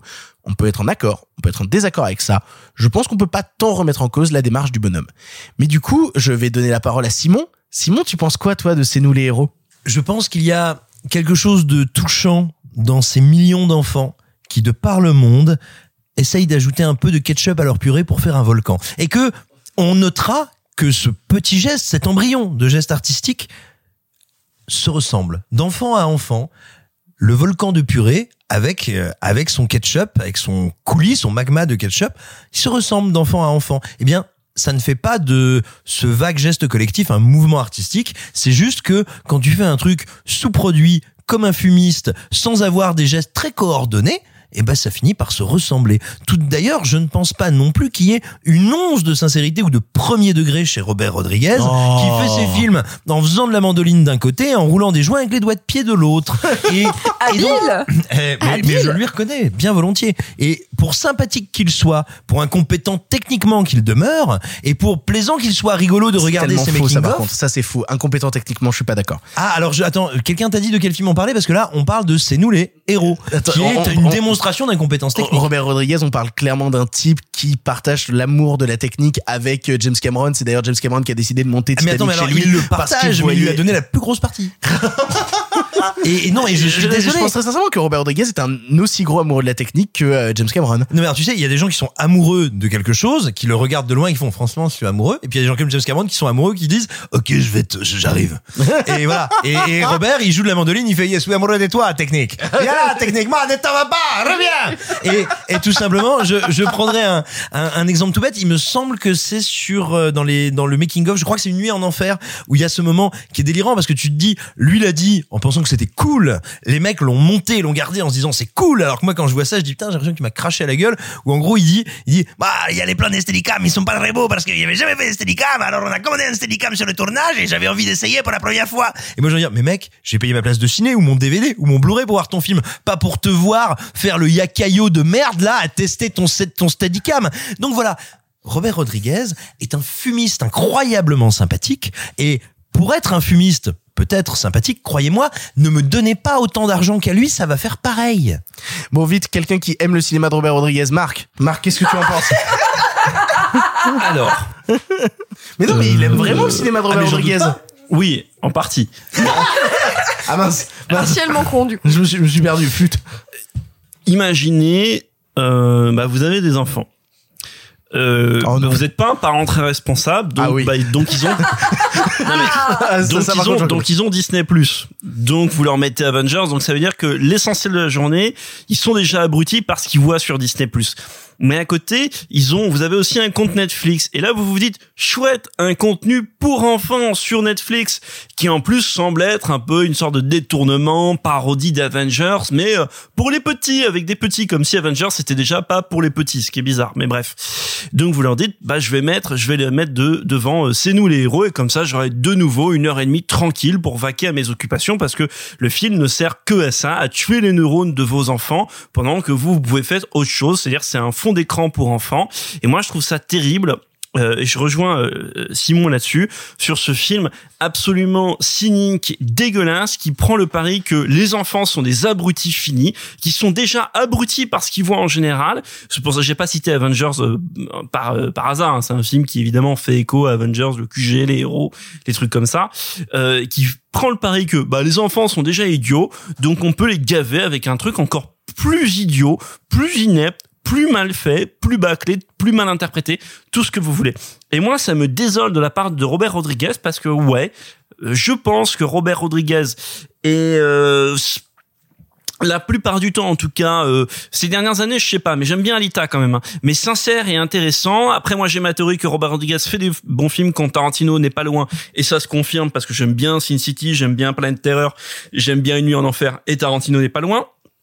Maintenant, moi, je suis pas un immense fan de Spy Kids. Il me paraît dans des lointains souvenirs que Spy Kids avait quand même un côté part d'attraction un peu rigolo, Spy Kids 3, c'est en 3D, il y a les lunettes, puis il y a Stallone qui vient cabotiner, etc. C'est pas très bien, mais il y avait quelque chose, et que là, il n'y a plus rien. C'est le néant. Il y a juste des personnages très fades, des leçons de morale très fades, un scénario qui n'existe même pas, une sorte de présence maléfique qui arrive pour envahir la Terre, et évidemment tout ça est bidon, je vous en dis pas plus, mais bref, ça réduit en fait l'ambition du film à pas grand chose, et pour moi je suis très embêté parce que du coup le film paraît être fait dans une démarche profondément cynique, et non, je ne trouve pas que ça se ressemble tant que ça à Robert Rodriguez, parce que ça a l'air d'être fait par-dessus la jambe, et même si je comprends la détestation de Simon pour Rodriguez, j'ai néanmoins dans Rodriguez l'image d'un mec qui au moins sait d'habitude s'éclater sur ce qu'il fait.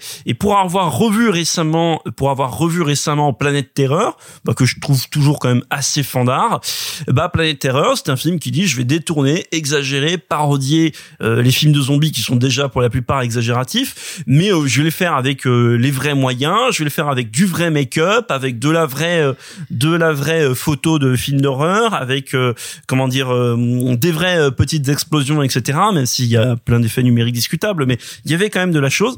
Et là, non, dans son exagération, sa parodie de film d'héros, de super-héros, il y a plus rien à part dire, vous voyez ces fonds verts moches dans les films dans Avengers, etc. Je vais les rendre encore plus moches, donc on aura encore moins l'impression qu'il se passe quelque chose. Et du coup, moi, je trouve ça consternant et je trouve ça dangereux de mettre vos enfants devant ce film-là. Clara, Tu mettrais tes enfants devant ce film-là ? Qu'est-ce que tu en penses, toi ? En fait, c'est un peu vous, mes enfants. Donc, allez. Il y a une immense qualité dans ce film, c'est Priyanka Chopra en jupe haute. Voilà. C'est bien vrai. C'est bien vrai. C'est la femme de Nick Jonas. Avec des tentacules. Ça dépend quand. Oh. C'est la femme de Nick Jonas avec des tentacules. J'ai vu ce film. Bon, je l'ai vu. J'ai globalement passé un moment assez nul parce que le film est pas très bien, que tout est vraiment surjoué et sous-écrit, ce qui est pas mal souvent le cas. En fait, j'ai une grande question. J'ai une vraie grande question sur est-ce que si je l'avais vu à 8 ans, je me serais pas éclatée. En fait, je me dis que potentiellement, ou peut-être même, tu vois, à 7, si je l'avais vu avec mes potes à 7, on aurait passé genre un an à rejouer les scènes du film après et à dire « Ah, et toi, tu seras tel personnage, et toi, tu seras tel personnage !» et à faire des poses de taekwondo en criant des « Ah !» Donc voilà, ça c'est ma plus grande question en fait. Je me demande si on n'a pas tous trouvé ça consternant parce que nous sommes malheureusement à force presque tous des adultes et en fait si le film est pas genre vraiment fun pour les mômes, c'est une vraie question, je n'en sais rien, je n'ai pas d'opinion là-dessus. Ce sur quoi j'ai une opinion par contre, c'est de maltraiter à ce point-là David Bowie, enfin parlons-en quand même. Alors j'ai au moins un autre film qui maltraite David Bowie d'une façon absolument honteuse qui s'appelle Rants alors qu'on adore son réalisateur et l'ensemble de son casting. Autre sujet, ce sur quoi par contre voilà j'ai une opinion, c'est le fait que pour avoir revu un peu Spy Kids derrière après en avoir parlé avec Victor, puisque quand j'ai fini le film je me suis dit mais attends par comparaison c'était comment Spy Kids, Victor m'a répondu pareil, du coup j'ai revu un peu en les regardant en diagonale les Spy Kids et en fait il est vrai que Spy Kids devant lequel je m'étais éclatée à l'époque, le 1 et surtout le 2 parce qu'à la fin du 2 il y a une scène de comédie musicale, enfin il y a une scène de rock à la fin du 2 dont je garde un souvenir. Elle a très mal vieilli. Ouais mais c'est pas grave parce que je la vois vraiment encore avec mes yeux de moi de 10 ans, tu vois, je sais pas quand est-ce qu'il est sorti mais j'ai envie de dire en 2000 donc tu vois voilà j'avais 10 ans ish. Et en fait en revoyant les vieux Spy Kids je les trouve vraiment de la même teneur et de la même énergie ce qui me donc du coup et je me souviens m'être vraiment éclatée devant les Spy Kids donc je me repose la question de ça reboucle, je ne pense rien d'autre du film que est-ce qu'en fait on est tellement habitué aux Pixar qui sont pour les parents mais aussi pour les enfants mais aussi pour les parents mais aussi pour les enfants qu'en fait on n'est plus tellement en mesure de regarder un film qui n'est vraiment que pour les mômes. Voilà donc c'est une vraie question. Est-ce que ça existe le bon cinéma que pour les mômes ? J'en sais rien, je sais pas, à titre personnel je ne pense pas hein. Les Tortues Ninja 1990, chef-d'œuvre bergmanien pour enfants. Je suis d'accord. Non, c'est pas vrai, c'est la merde. J'ai un souvenir incroyable. Moi, j'en ai un souvenir incroyable. Je parle d'un film qui est authentiquement bon, mais que pour les enfants. Oui, il y en a eu, enfin, je sais plus ce que ça vaut maintenant, mais je me souviens d'avoir eu des gros débats avec ma mère, par exemple, quand il y avait eu les Razmoket le film ou des trucs comme ça qui étaient super et que, mais je me souviens, ma mère me dire, c'était pas ouf ou voilà, alors que, pour en avoir revu des passages, ça reste authentiquement sympathique. C'est ça, mais en fait, on est tellement arrosé à longueur d'année de films pour enfants aussi pour les adultes. Voilà. C'est une question. Je n'ai pas la réponse, tu vois, mais c'est un questionnement qui est, est-ce que c'est pas genre hyper fun pour les mômes? Voilà. Pour conclure, Sophie, toi, t'en penses quoi? Alors déjà, Spy Kids 1 est sorti en 2001 et Spy Kids 2 en 2002. Donc c'est ça, on était vraiment genre 10-11 ans, quoi. 11 et 12 ans, ouais. Voilà, c'est ça. Donc pareil, comme vous, je les ai vus au ciné et c'était des moments trop cool, trop fun, trop voilà, parce que c'est l'âge un peu compliqué où tu regardes plus vraiment que des dessins animés, tu veux un peu du live action ou enfin tu veux des... Moi j'allais voir Le Seigneur des Anneaux. Oui mais toi t'avais déjà 90 piges, quoi. 2001. C'est 2001 ? C'est 2001. Oh, on les a vus vraiment trop jeunes, c'était vraiment trop violent pour nous. Ça a 20 ans. Chut. Comme Harry Potter 1. Oui, mais ça, ça pour le coup, je me souviens l'avoir vu à 10 piges et c'était génial, tu vois. Mais c'était violent aussi, hein. Ah ouais, Harry Potter. Bon, bref, autre sujet. Bref. Enfin, en tout cas, voilà. Moi, le film me gêne tellement, il est vraiment très, très, très, très moche.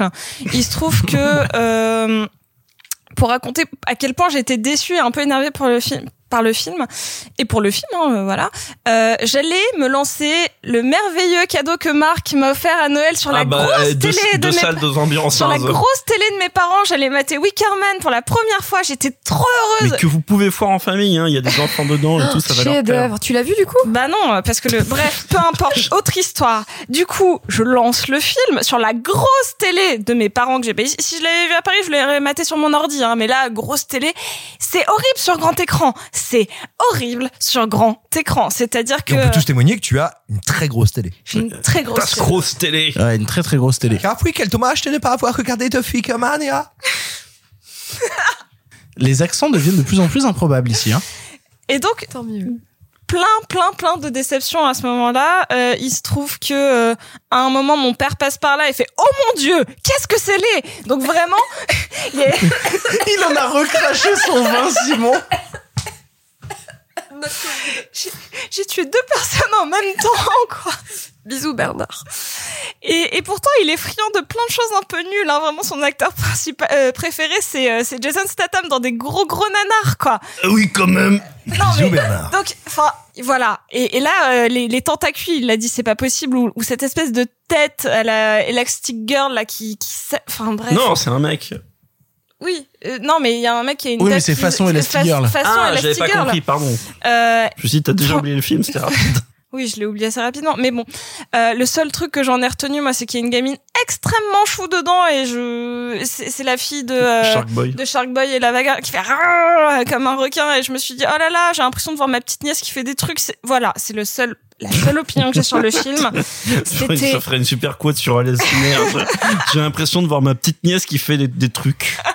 Super grave, quote, tu sais, on dirait le spectacle de Noël qu'on fait des petits cousins. C'est exactement ça. Et moi, j'accélère le temps. Robert Rodriguez, metteur en scène de spectacle pour enfants. De spectacle par enfant. Mais par enfant. Mais c'est limite, j'aurais adoré que les gamins, ils aient pas vraiment des pouvoirs et qu'ils fassent juste des bruitages à la bouche, quoi. Mais tu voulais un film de Michel Gondry, quoi. Oui, mais je veux toujours un film de Michel Gondry. Tu as enfin percé le mystère de Sophie. Yes, oui, Robert Rodriguez, et sponsorise la kermesse de ton école. Bah là, t'as eu un film de Michel Gondriguez. Voilà. On fait vraiment beaucoup trop long sur ce film, c'est quand même assez incroyable. Surtout pour dire que bah, c'est nul. Bah oui, hein, vraiment. Surtout pour dire qu'on n'en pense rien, en fait. Bah oui. C'est un peu les traducteurs de cette année, vous croyez ? Attends, combien il y a de héros dans 8 ? Un truc comme ça ? Ouais, 8, ouais. 8, il y en a au moins la moitié qui servent à rien. Hein. Ouais. Si ce n'est tout. Bien 7. Ouais, c'est ça. Il y en a qui trouvent une utilité, par exemple le très lent à la fin, ils trouvent une utilité. Non, mais c'est justement ça, ça sert à rien, c'est juste qu'il a servi à rien pendant tout le film. Ou celui qui change de visage, qui a vraiment un pouvoir qui ne sert à rien. Alors que ça pourrait être un pouvoir rigolo. Non, ça pourrait être rigolo. Mais il l'utilise à la fin. Je vais faire une toute petite, mais pour dire la fainéantise du film, il pourrait y avoir des super idées de mise en scène possibles autour des deux jumeaux où il y en a un qui est capable d'accélérer.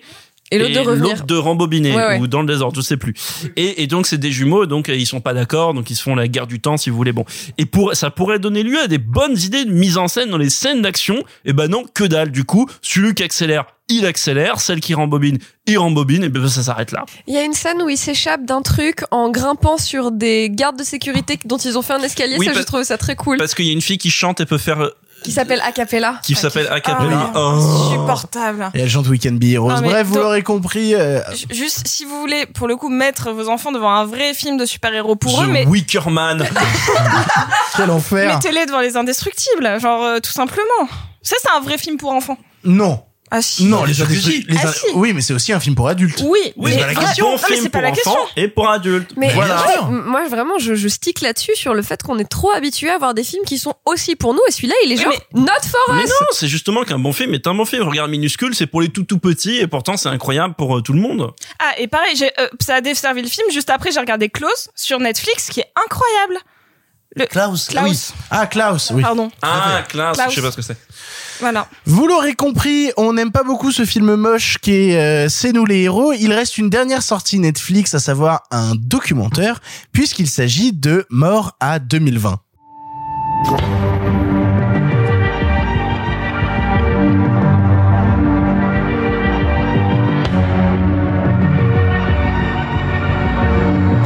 This is 2020. I say it was a train wreck and a shit show, but that would be unfair to trains and shit. So will this be on Quibi? Mort à 2020 est le dernier travail de Charlie Brooker, créateur entre autres de la série Black Mirror. Faux documentaire ou même mockumentary pour les bilingues qui se la racontent, une brochette d'acteurs et d'actrices très connus s'affaire à retracer les événements de 2020 à travers des fausses interviews, dénonçant malgré tout de vrais problèmes, hélas toujours pas réglés. On est plusieurs à l'avoir vu ici, Clara tu en fais partie, qu'est-ce que tu en as pensé ? Eh bien écoute, dans cette période un peu morne, qu'est l'entre-deux, donc l'inter entre le réveillon de Noël et le réveillon du Nouvel An, il est vrai qu'on est un peu tous à plus trop savoir quoi faire de notre personne, même nous les bilingues prétentieux.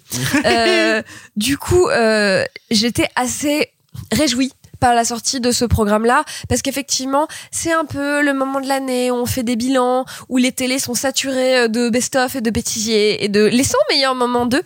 Et en fait, j'ai bien aimé me retrouver un peu comme en famille avec ces esprits malades qui nous font Black Mirror, et j'étais très curieuse de voir ce que eux avaient à dire comme grosse connerie sur ce qui s'était passé cette année, sachant que eux sont pas trop dans la grosse connerie. C'est pas très ironique Black Mirror, c'est cynique, etc. Mais il y a pas trop de pointe d'humour, tu vois, dans Black Mirror. Ou alors vraiment, tu vois, c'est une vague étincelle tout au fond du couloir derrière le cochon. Trop dur. Ouais. Je crois que pour moi c'est le... Je suis pas dans Black Mirror, excuse-moi. Tu n'es pas un cochon, tu es un épagneul. Tu es le labrador le plus fier du quartier, quoi. Autre sujet. Et donc, du coup, j'étais assez intéressée par la démarche. Je trouve que le résultat est pas flamboyant. Je trouve que le résultat est à la hauteur de cette période de l'entre-deux réveillons. C'est un peu mou, mais c'est vraiment loin d'être désagréable. C'est-à-dire que cette année, alors, telle que moi je le ressens, a été tellement outrancière. Il s'est passé tellement de choses qu'en fait, ça m'a fait du bien d'avoir juste une bande de all-stars du stand-up, tu vois, parce que c'est un peu ça, en fait, les gens qui sont dans le truc. Plus Samuel L. Jackson, plus Lisa Kudrow. Exactement. Donc, cette espèce de all-star, tu vois, en train genre de mettre joyeusement des coups de pelle dans toute la souffrance de cette année et de faire des blagues, puisque c'est à ça que sert l'humour parfois. C'est à nous faire rire sur ce qui vient de nous arriver d'horrible pour nous aider un petit peu à nous en remettre et un petit peu à aller mieux, à ce que ça soit plus doux. Donc voilà. C'est-à-dire que l'humour est une forme de divertissement. Oh, catharsis, une catharsis à travers l'humour. Écoutez, aimez-moi. Bref, donc en cela, ça m'a plus intéressée que plus, un peu comme Simon. Waouh. Elle était gratos. Celle-là, je la garde. Surtout que t'avais pas de parapluie. Franchement, elle était parfaite, quoi. J'ai la blague. Ça m'a plu.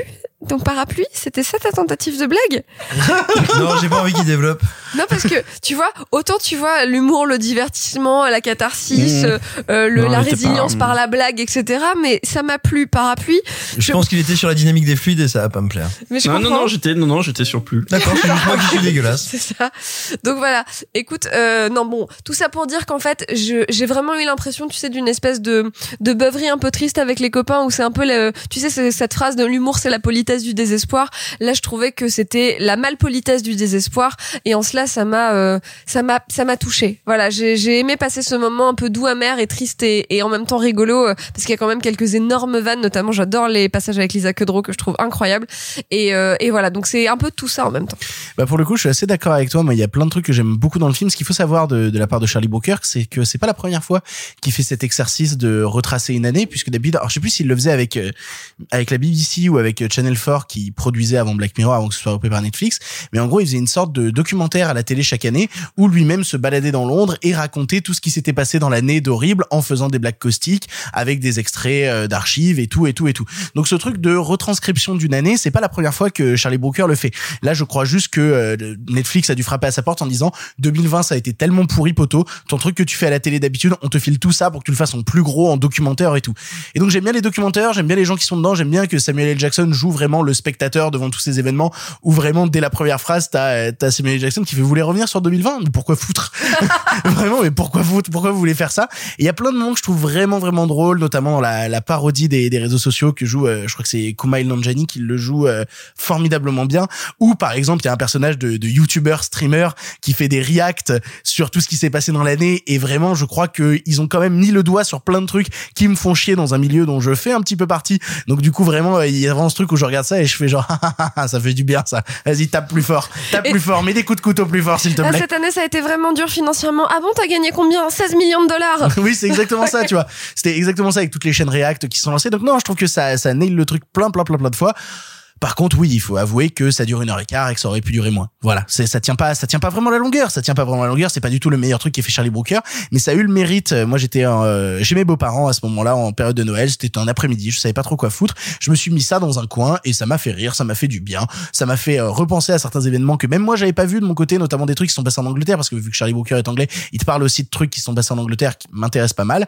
Et du coup, ouais, non, j'ai trouvé ça un documentaire pas folichon, mais sympathique, avec quand même des bonnes vannes au milieu. Mais je vais laisser la parole à Sophie. T'en as pensé quoi, toi, Mort à 2020. Bah pas grand chose. J'ai l'impression que t'as commencé toutes tes critiques ce soir par pas grand chose.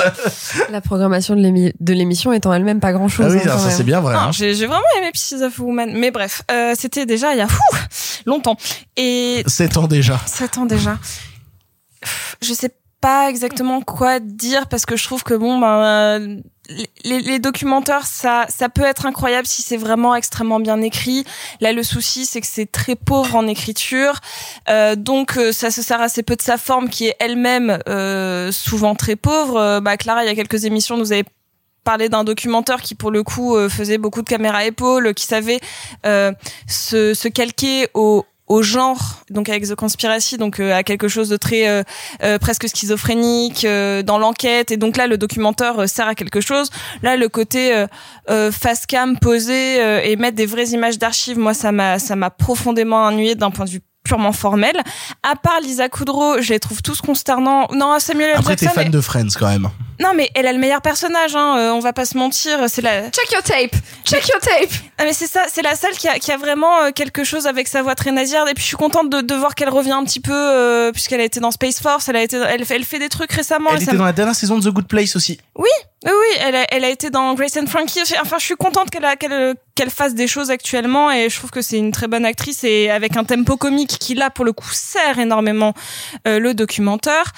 Hugh Grant, en fait, j'adore Hugh Grant. Mais j'étais consternée à un moment. Il fait une blague qui s'étire sur le racisme que j'ai pas compris, genre en mode non mais je comprends pas, j'ai dit cette phrase raciste, mais mes enfants m'ont dit que j'étais raciste, et ma femme m'a dit comment ça, vous aussi, et j'étais en mode cette blague est longue et elle est pas drôle. Et en fait tout le film ça a super bien commencé, j'étais en mode ça va être très sympathique, et le reste à part Lisa Kudrow qui popait, je trouvais que les événements étaient très grave, mais comme ils utilisaient des personnages de fiction pour commenter de manière pseudo-réaliste des choses très graves, ça décollait jamais, parce que globalement, même d'un ton ironique, ils disaient juste ça a été une année de merde. Donc moi, pour m'entendre de manière ironique que cette année a été pourrie, ça m'a globalement fait passer un très mauvais moment.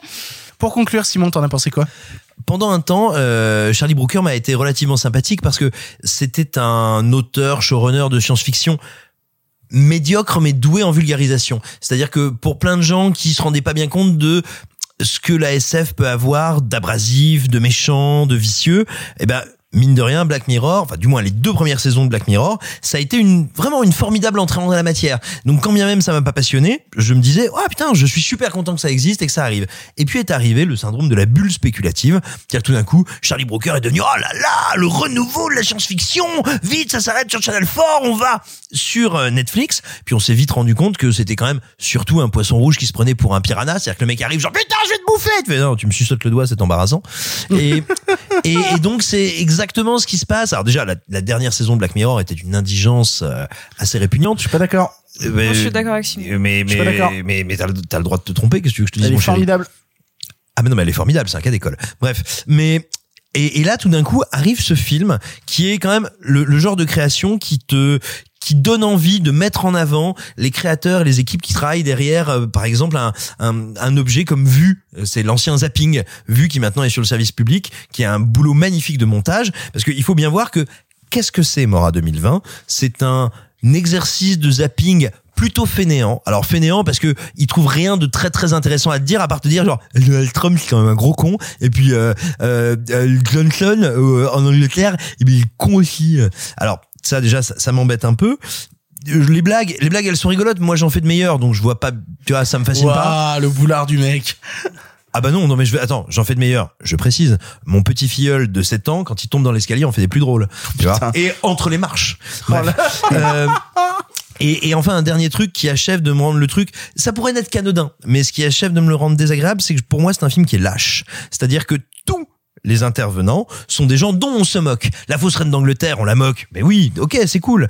Hugh Grant qui fait le faux historien britannique, on le moque. Ok, c'est cool. Et on va tous les moquer. Il y en a qu'un dont on ne se moque pas, parce que Charlie Brooker connaît la main de son maître et il sait jusqu'où il a le droit d'aller. C'est Samuel L. Jackson qui fait le journaliste afro-américain qui travaille dans l'équivalent d'un Washington Post de fiction, Et donc lui, en revanche, donne les bons et les mauvais points. Et que le type prétende faire « Mort à 2020 ! Voici l'impertinence !» pour au final dire « Ouais, tout est nul, mais pas ça, ça, c'est bien. » Et je trouve que c'est d'une lâcheté, d'une petitesse et d'une médiocrité qui est à l'image des dernières saisons de Black Mirror. Vous l'aurez compris, on n'est pas d'accord sur Mort à 2020, mais ne vous inquiétez pas, il y a plein de trucs dont on va encore vous parler dans les films en bref, puisque nous avons vu cette semaine deux téléfilms. Merci les téléfilms, bienvenue dans les en bref de cette semaine. Ça va durer encore longtemps. Et bien vous, qu'est-ce que vous faites dans les bras de mon cocher ? Vous en avez encore beaucoup du sensationnel comme ça ? Pourquoi vous pensez qu'on ne prend pas le cinéma au sérieux ? Cette ligne est sur écoute, il va me falloir être bref.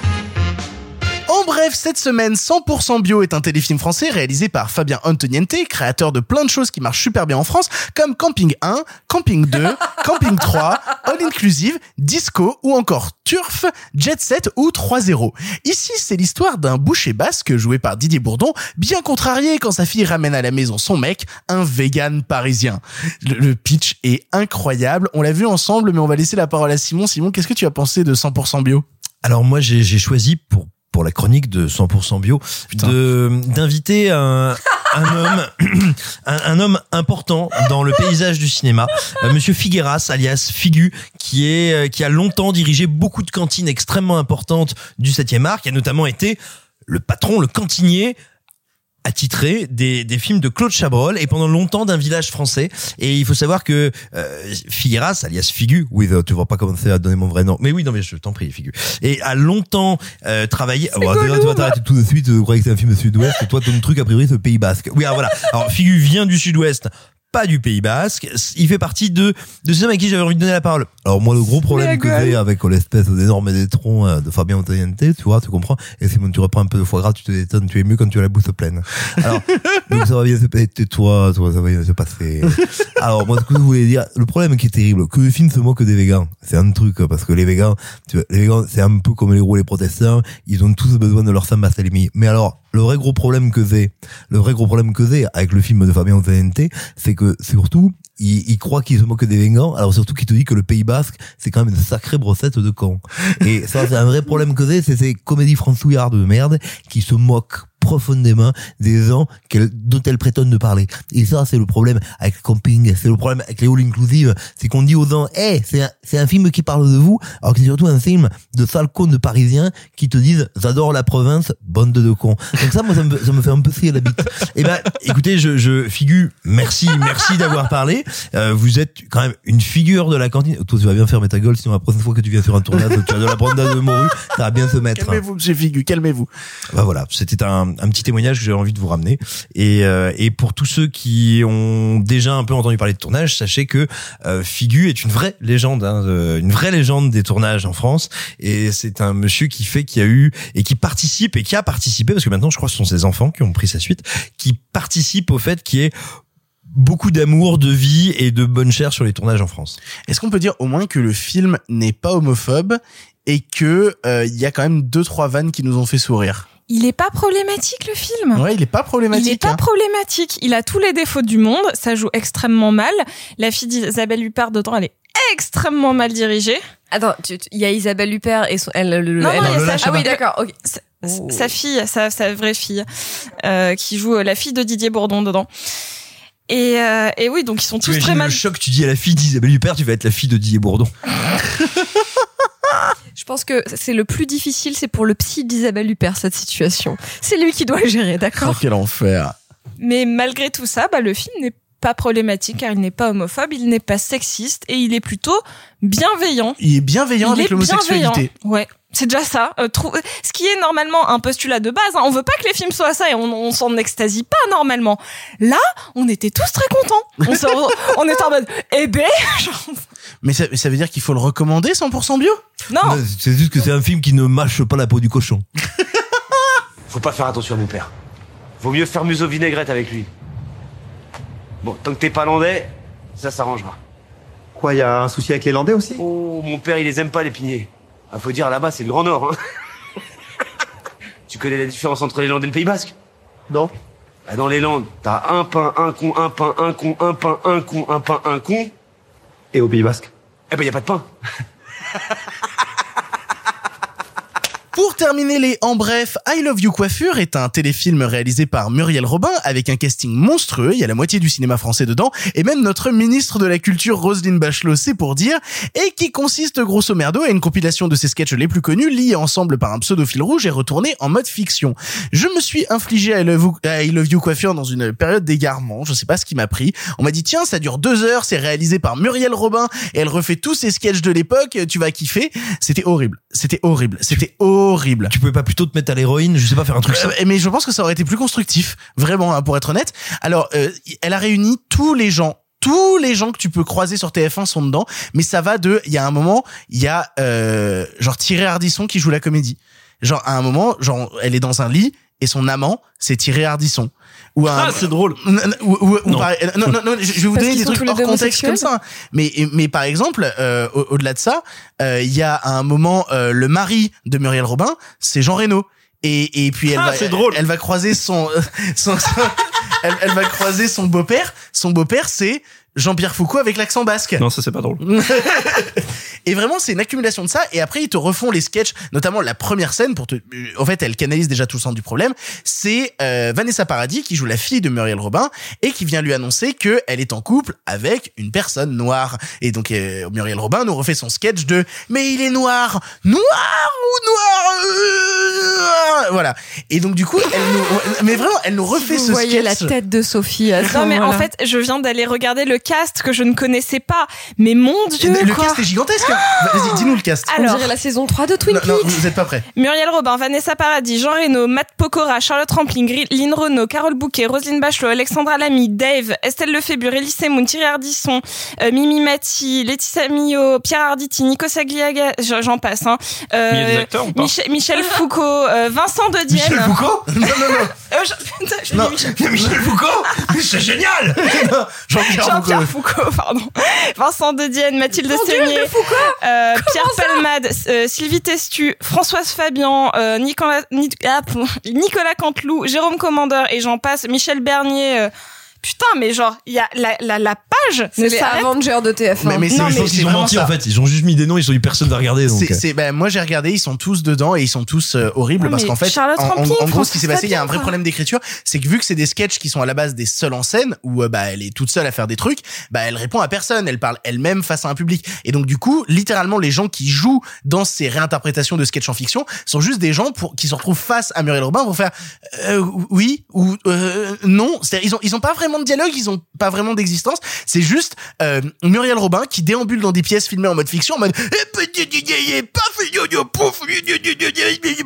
vraiment elle fait ça super bien. Michel Robin, là vous l'avez raté, mais là Muriel Robin non là c'était Michel Robin mais non Muriel, franchement j'y croyais, on était à fond dans les Visiteurs 2 là, j'étais non c'est vraiment un désastre à la vue coiffure, je sais pas comment ça a été financé, ils ont essayé de faire un coup de poker, il paraît que ça a fait des audiences pas mal, moi je pense que c'est vraiment un désastre qui est encore disponible en replay sur le site de TF1. Si vous avez envie d'y jeter un coup d'œil, ne le faites pas. Nicole, ben voilà, non mais là ça marche, voilà. Là il y a une boulette. Non.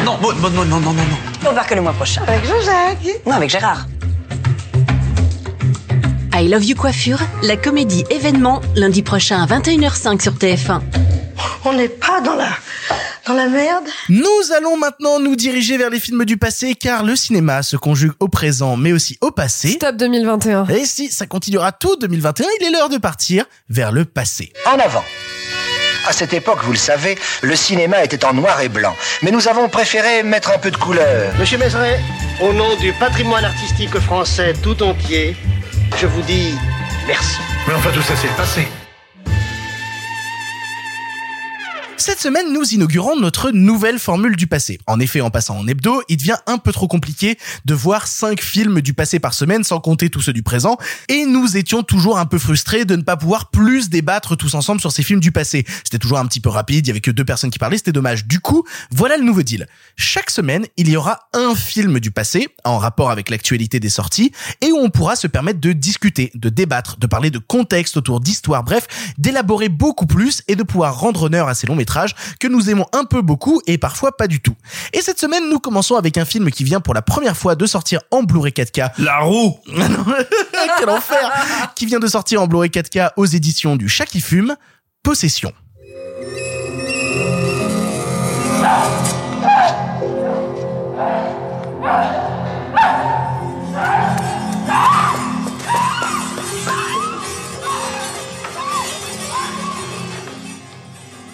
Mark, your wife keeps her own secrets. Make her talk to me. It'll be the way that she wants. Tell me. Well, I think what you want to do to Bob is just... inhuman. So what you're doing must be human. Possession est un long métrage réalisé par Andrzej Zulowski, sorti en 1981 avec au casting Isabelle Adjani ou encore Sam Neill. Il nous raconte l'histoire de Mark, rentrant chez lui après pas mal d'absence pour cause de travail, alors que sa femme Anna est sur le point de le quitter. Mark découvre que son nouvel amant, Heinrich, est là depuis un moment et n'a aucune honte à déchirer leur couple. Or, alors que les rapports entre Anna et Mark deviennent de plus en plus tendus, ce dernier réalise qu'Heinrich n'est peut-être pas son seul amant et qu'il y a possiblement un autre, beaucoup moins humain. Le film a été interdit en Angleterre à l'époque, il est sorti en Allemagne seulement en 2009, il choque pas mal par son contenu et on avait envie de vous en parler parce que il y a certains qui le connaissaient depuis longtemps, il y en a certains qui l'ont découvert pour cette émission dont je fais partie, Marc aussi je sais tu l'as découvert pour cette émission et je crois que tu avais des choses à nous dire justement sur Andrzej Zulowski. Est-ce que tu as vu d'autres films de ce réalisateur? Ouais, j'ai vu qu'un seul film de Zulowski qui était L'importance d'aimer qui c'est marrant, j'en ai vu beaucoup parler de ces deux films majeurs en étant Possession et celui-là. Il sortira bientôt dans quelques mois chez le chat qui fume, il l'a dit il y a pas longtemps. Ah, c'est les deux. Voilà, donc c'est dans le même registre. Non, totalement différent. Après, c'est aussi très dérangeant, très malsain. C'est avec Romy Schneider et Klaus Kinski. Mais bref, c'est un film que c'est... dérangeant et malsain. Surtout Klaus Kinski. Voilà. Schneider, ça va, en fait. Mais voilà, c'est le seul film que j'avais vu de lui et je connais très mal, en fait, Zulowski, qui est un cinéaste qui a, longtemps, et qui continue encore d'échapper totalement à une sorte de mon spectre cinéphile, parce que j'ai pas vu ses films, donc je n'avais pas vu Possession jusqu'à présent. Je sais pas pourquoi. Voilà, ça fait partie des hasards de la cinéphilie qu'on fait éviter ce film, que j'aurais peut-être pu voir quand on avait fait l'émission sur les films cultes que vous avez jamais vus. Donc j'avais jamais vu Possession et c'est marrant parce que je crois que Simon voudra en parler aussi parce que je vois que malgré tout dans les débats qu'il y a dans la petite sphère cinéphile qui ne compte pas, on s'en fiche mais ça m'intéresse quand même, que les films de Zulowski arrivent encore à susciter du débat et je trouve ça très curieux. Alors notamment L'importance d'aimer qui est encore un film assez détesté par pas mal de monde, j'ai l'impression, mais même Possession, il y a pas mal de films qui rejettent le film et je comprends parce que le film a et si on veut repoussant en fait au premier degré et qui est un film incroyablement beau dans ce côté repoussant, mais après je vais peut-être pas monopoliser la parole là-dessus mais pour le coup tu déconnes, mais tu parles du côté repoussant, moi j'étais pas au courant que c'était du body horror. J'en ai parlé à Clara en micro et je t'en ai parlé à toi aussi quand j'ai lancé le film. J'avais déjà vu des images de Adjani avec un regard absolument terrifiant qui passe vraiment du rire aux larmes dans des trucs un peu badants, des images d'Adjani quoi. Ah, c'est gentil. Adjani qui pour ce film-là a eu et la Palme et le César d'interprétation féminine. C'est ça. Et alors justement, si tu veux qu'on regarde là-dessus, alors attends, je termine sur le body horror. Vraiment, je savais pas que c'était un truc. Donc moi, ça m'a surpris quand est arrivé une sorte de créature un peu chelou dans le film. J'ai fait genre oh c'est dégueulasse. Bonjour Cronenberg, comment vas-tu? Une seule créature un peu chelou. Ouais, c'est pas faux. Hein. C'est très intéressant, Victor, que tu parles de body horror parce que et alors là, il faut rendre à César ce qui est à César. Ça sort pas de ma petite tête. C'est Nicolas Boukrieff qui le dit très bien. Il y a des correspondances passionnantes et notamment avec ce film, il l'explique parfaitement. Mystérieusement, des fois comme ça, t'as des passerelles entre des auteurs qui ne se connaissent pas, qui n'ont pas les mêmes projets. Et en fait, avec ce film, Zulawski fait le même film que Cronenberg, qui fait au même moment... Chromosome 3 ? Qui fait Chromosome 3. Évidemment. Ils ne se connaissent pas, ils n'ont pas pour projet de faire la même chose et, on va dire, à plein de niveaux, mais aussi bien esthétique que philosophique. L'air du temps. C'est vraiment, c'est l'air du temps. Il raconte le même film, mais il raconte le même film après un divorce douloureux qui parle de la suggestion d'une femme et de comment elle dépasse ça et de comment elle crée, fabrique, somatise. Mais c'est aussi un film politique sur comment est-ce qu'on est dominé par un système et comment ce système engendre des choses monstrueuses. C'est absolument passionnant et ça, je vous renvoie, parce que comme je vous le disais, ça ne sort pas de ma petite tête, à un bouquin qui est absolument passionnant, qui est majeur, qui s'appelle Une histoire orale de Zulawski, qui est coécrit notamment par Jean-François Caux et par Mathieu Rostac. Voilà, j'avais peur de louper son prénom. C'est un très très beau livre sorti fin 2020. Vraiment, c'est un sacré bouquin, c'est un rassemblement de témoignages admirablement édité et mis en forme. Je vous recommande vraiment le livre. Le bouquin est édité par Chat qui fume. Oui. Par le Chat qui fume. Ah putain, donc, c'est trop drôle. En fait, l'édition va un peu avec le bouquin, va avec le Blu-ray que sort le Chat qui fume. Et pour le coup, je voulais remettre le film en contexte parce que tu parlais du prix d'interprétation. Le film a été présenté à Cannes en 1981 et donc je suis allé chercher quel autre film il y avait à la sélection de Cannes cette année-là. Il y avait Les Chariots de feu Il y avait le solitaire de Michael Mann qui était en compétition cool. aussi. Et, avec Adjani aussi, non? Ah non, c'est Driver, oui, Adjani. T'es pas tombé loin, C'est le bitume mais c'est bleu, bleuté la nuit. Et pour le coup, la Palme d'Or cette année-là a été remise à l'homme de fer d'Andrzej Wajda, que je n'ai pas vu. Je ne sais pas du tout ce que c'est. Qui est un autre réalisateur polonais d'ailleurs. Oui, hein, qui tout est à fait. Et pour lequel Zulowski avait été assistant. Ah putain, trop drôle. Et donc cette année, Adjani chope le prix d'interprétation pour le film. Et elle le chope pour deux films, à savoir celui-là et en même temps Quartet de James Ivory que je n'ai pas vu. Et je suis assez content parce que j'ai lu plein d'histoires sur internet vis-à-vis de Adjani sur le film, qui à la base en fait avait refusé de jouer dans le film et qui a été convaincue par le chef opérateur. Alors je crois que Sophie a l'anecdote.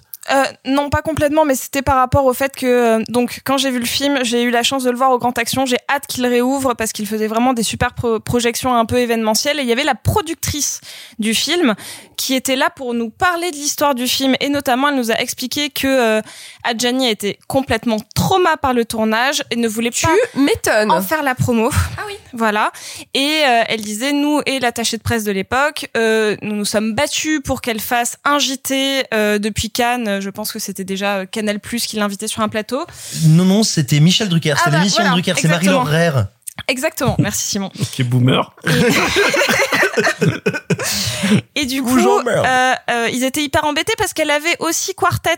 Et en fait, elle avait dit à Cannes qu'elle ne ferait la promo que de Quartet. Et c'est vraiment limite 10 minutes avant, enfin à peine le temps de passer une robe, qu'elle est allée sur le plateau du JT. Parce que au début, elle voulait.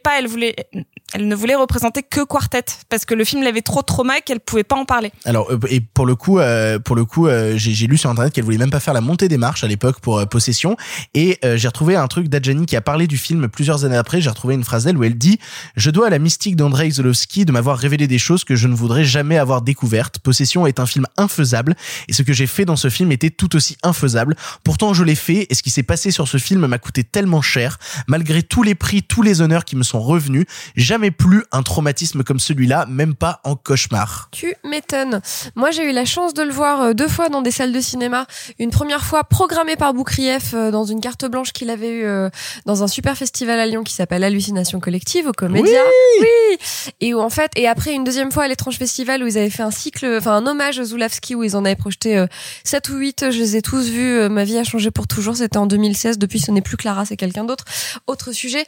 Et en fait, quand Boukrieff le présente donc aux Alus en je crois 2015 excusez-moi si jamais je me trompe, il en dit une série de trucs passionnants mais que vous pouvez retrouver parce qu'il en a parlé plusieurs fois de ces éléments-là et notamment le fait que c'est tourné en 81 donc quand il y a encore une partition de Berlin, le film est tourné dans l'un des quartiers qui est pile autour du mur donc on voit le mur de Berlin dans plein de plans et en fait c'est assez intéressant puisque aujourd'hui ça tient lieu presque de documentaire tu vois de ce Berlin-là puisqu'en fait c'est un quartier qui est complètement abandonné un peu tu vois de honte et de rejet et donc en fait il y a le fait de faire exister le fait que la ville est un personnage à part entière dans le film et même les appartements sont des personnages enfin etc et le fait chaque appartement raconte une histoire différente ne serait-ce que par la manière dont il est habillé absolument et chaque perruque aussi mais c'est encore un autre sujet parce que je pense qu'on va venir après assez longtemps sur notamment les scènes du métro les choses comme ça il y a un vrai truc en fait où ce film là raconte une ville qui n'existe plus alors que c'est il y a pas très longtemps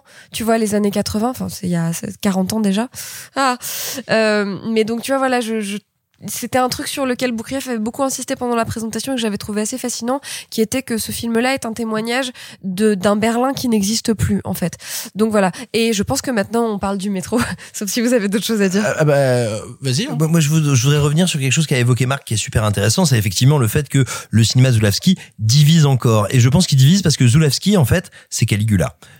Je m'explique. Caligula, vous savez, s'écrit pas du tout pareil. Eh bien, détrompe-toi. Ça se prononce pas pareil non plus. Comme diraient les internautes qui vont sur Marmiton, si tu enlèves 5 lettres, si tu mets 2 trémas et si tu le mets en latin, ça fait chatte. Non, plus sérieusement, pourquoi est-ce que je vous dis Zulawski, c'est Caligula? Rappelez-vous, quand on est gamin, quand on est à l'école et quand on nous parle de Caligula, on nous dit c'est l'empereur romain fou, c'est le tyran, il est monstrueux.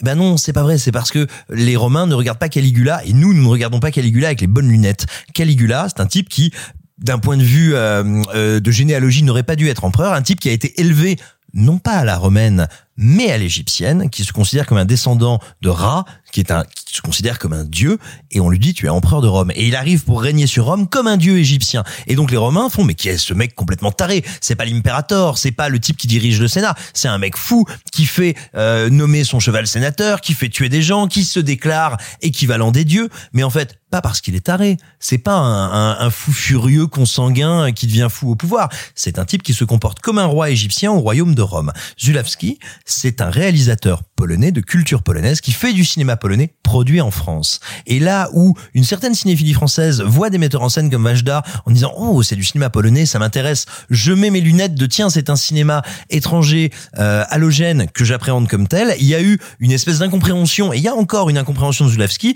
dont on dit « Mais je comprends pas, c'est du cinéma hystérique, ce qui a souvent été dit du cinéma Zulawski. » Non, c'est du cinéma polonais qui, pour une grande partie, est produit dans l'écosystème français. Et ça crée un espèce de décalage qui fait que souvent, me semble-t-il, on l'appréhende mal, alors qu'il y a au contraire un mélange et une espèce de fission atomique qui se fait avec ces deux rencontres qu'on devrait regarder comme telles.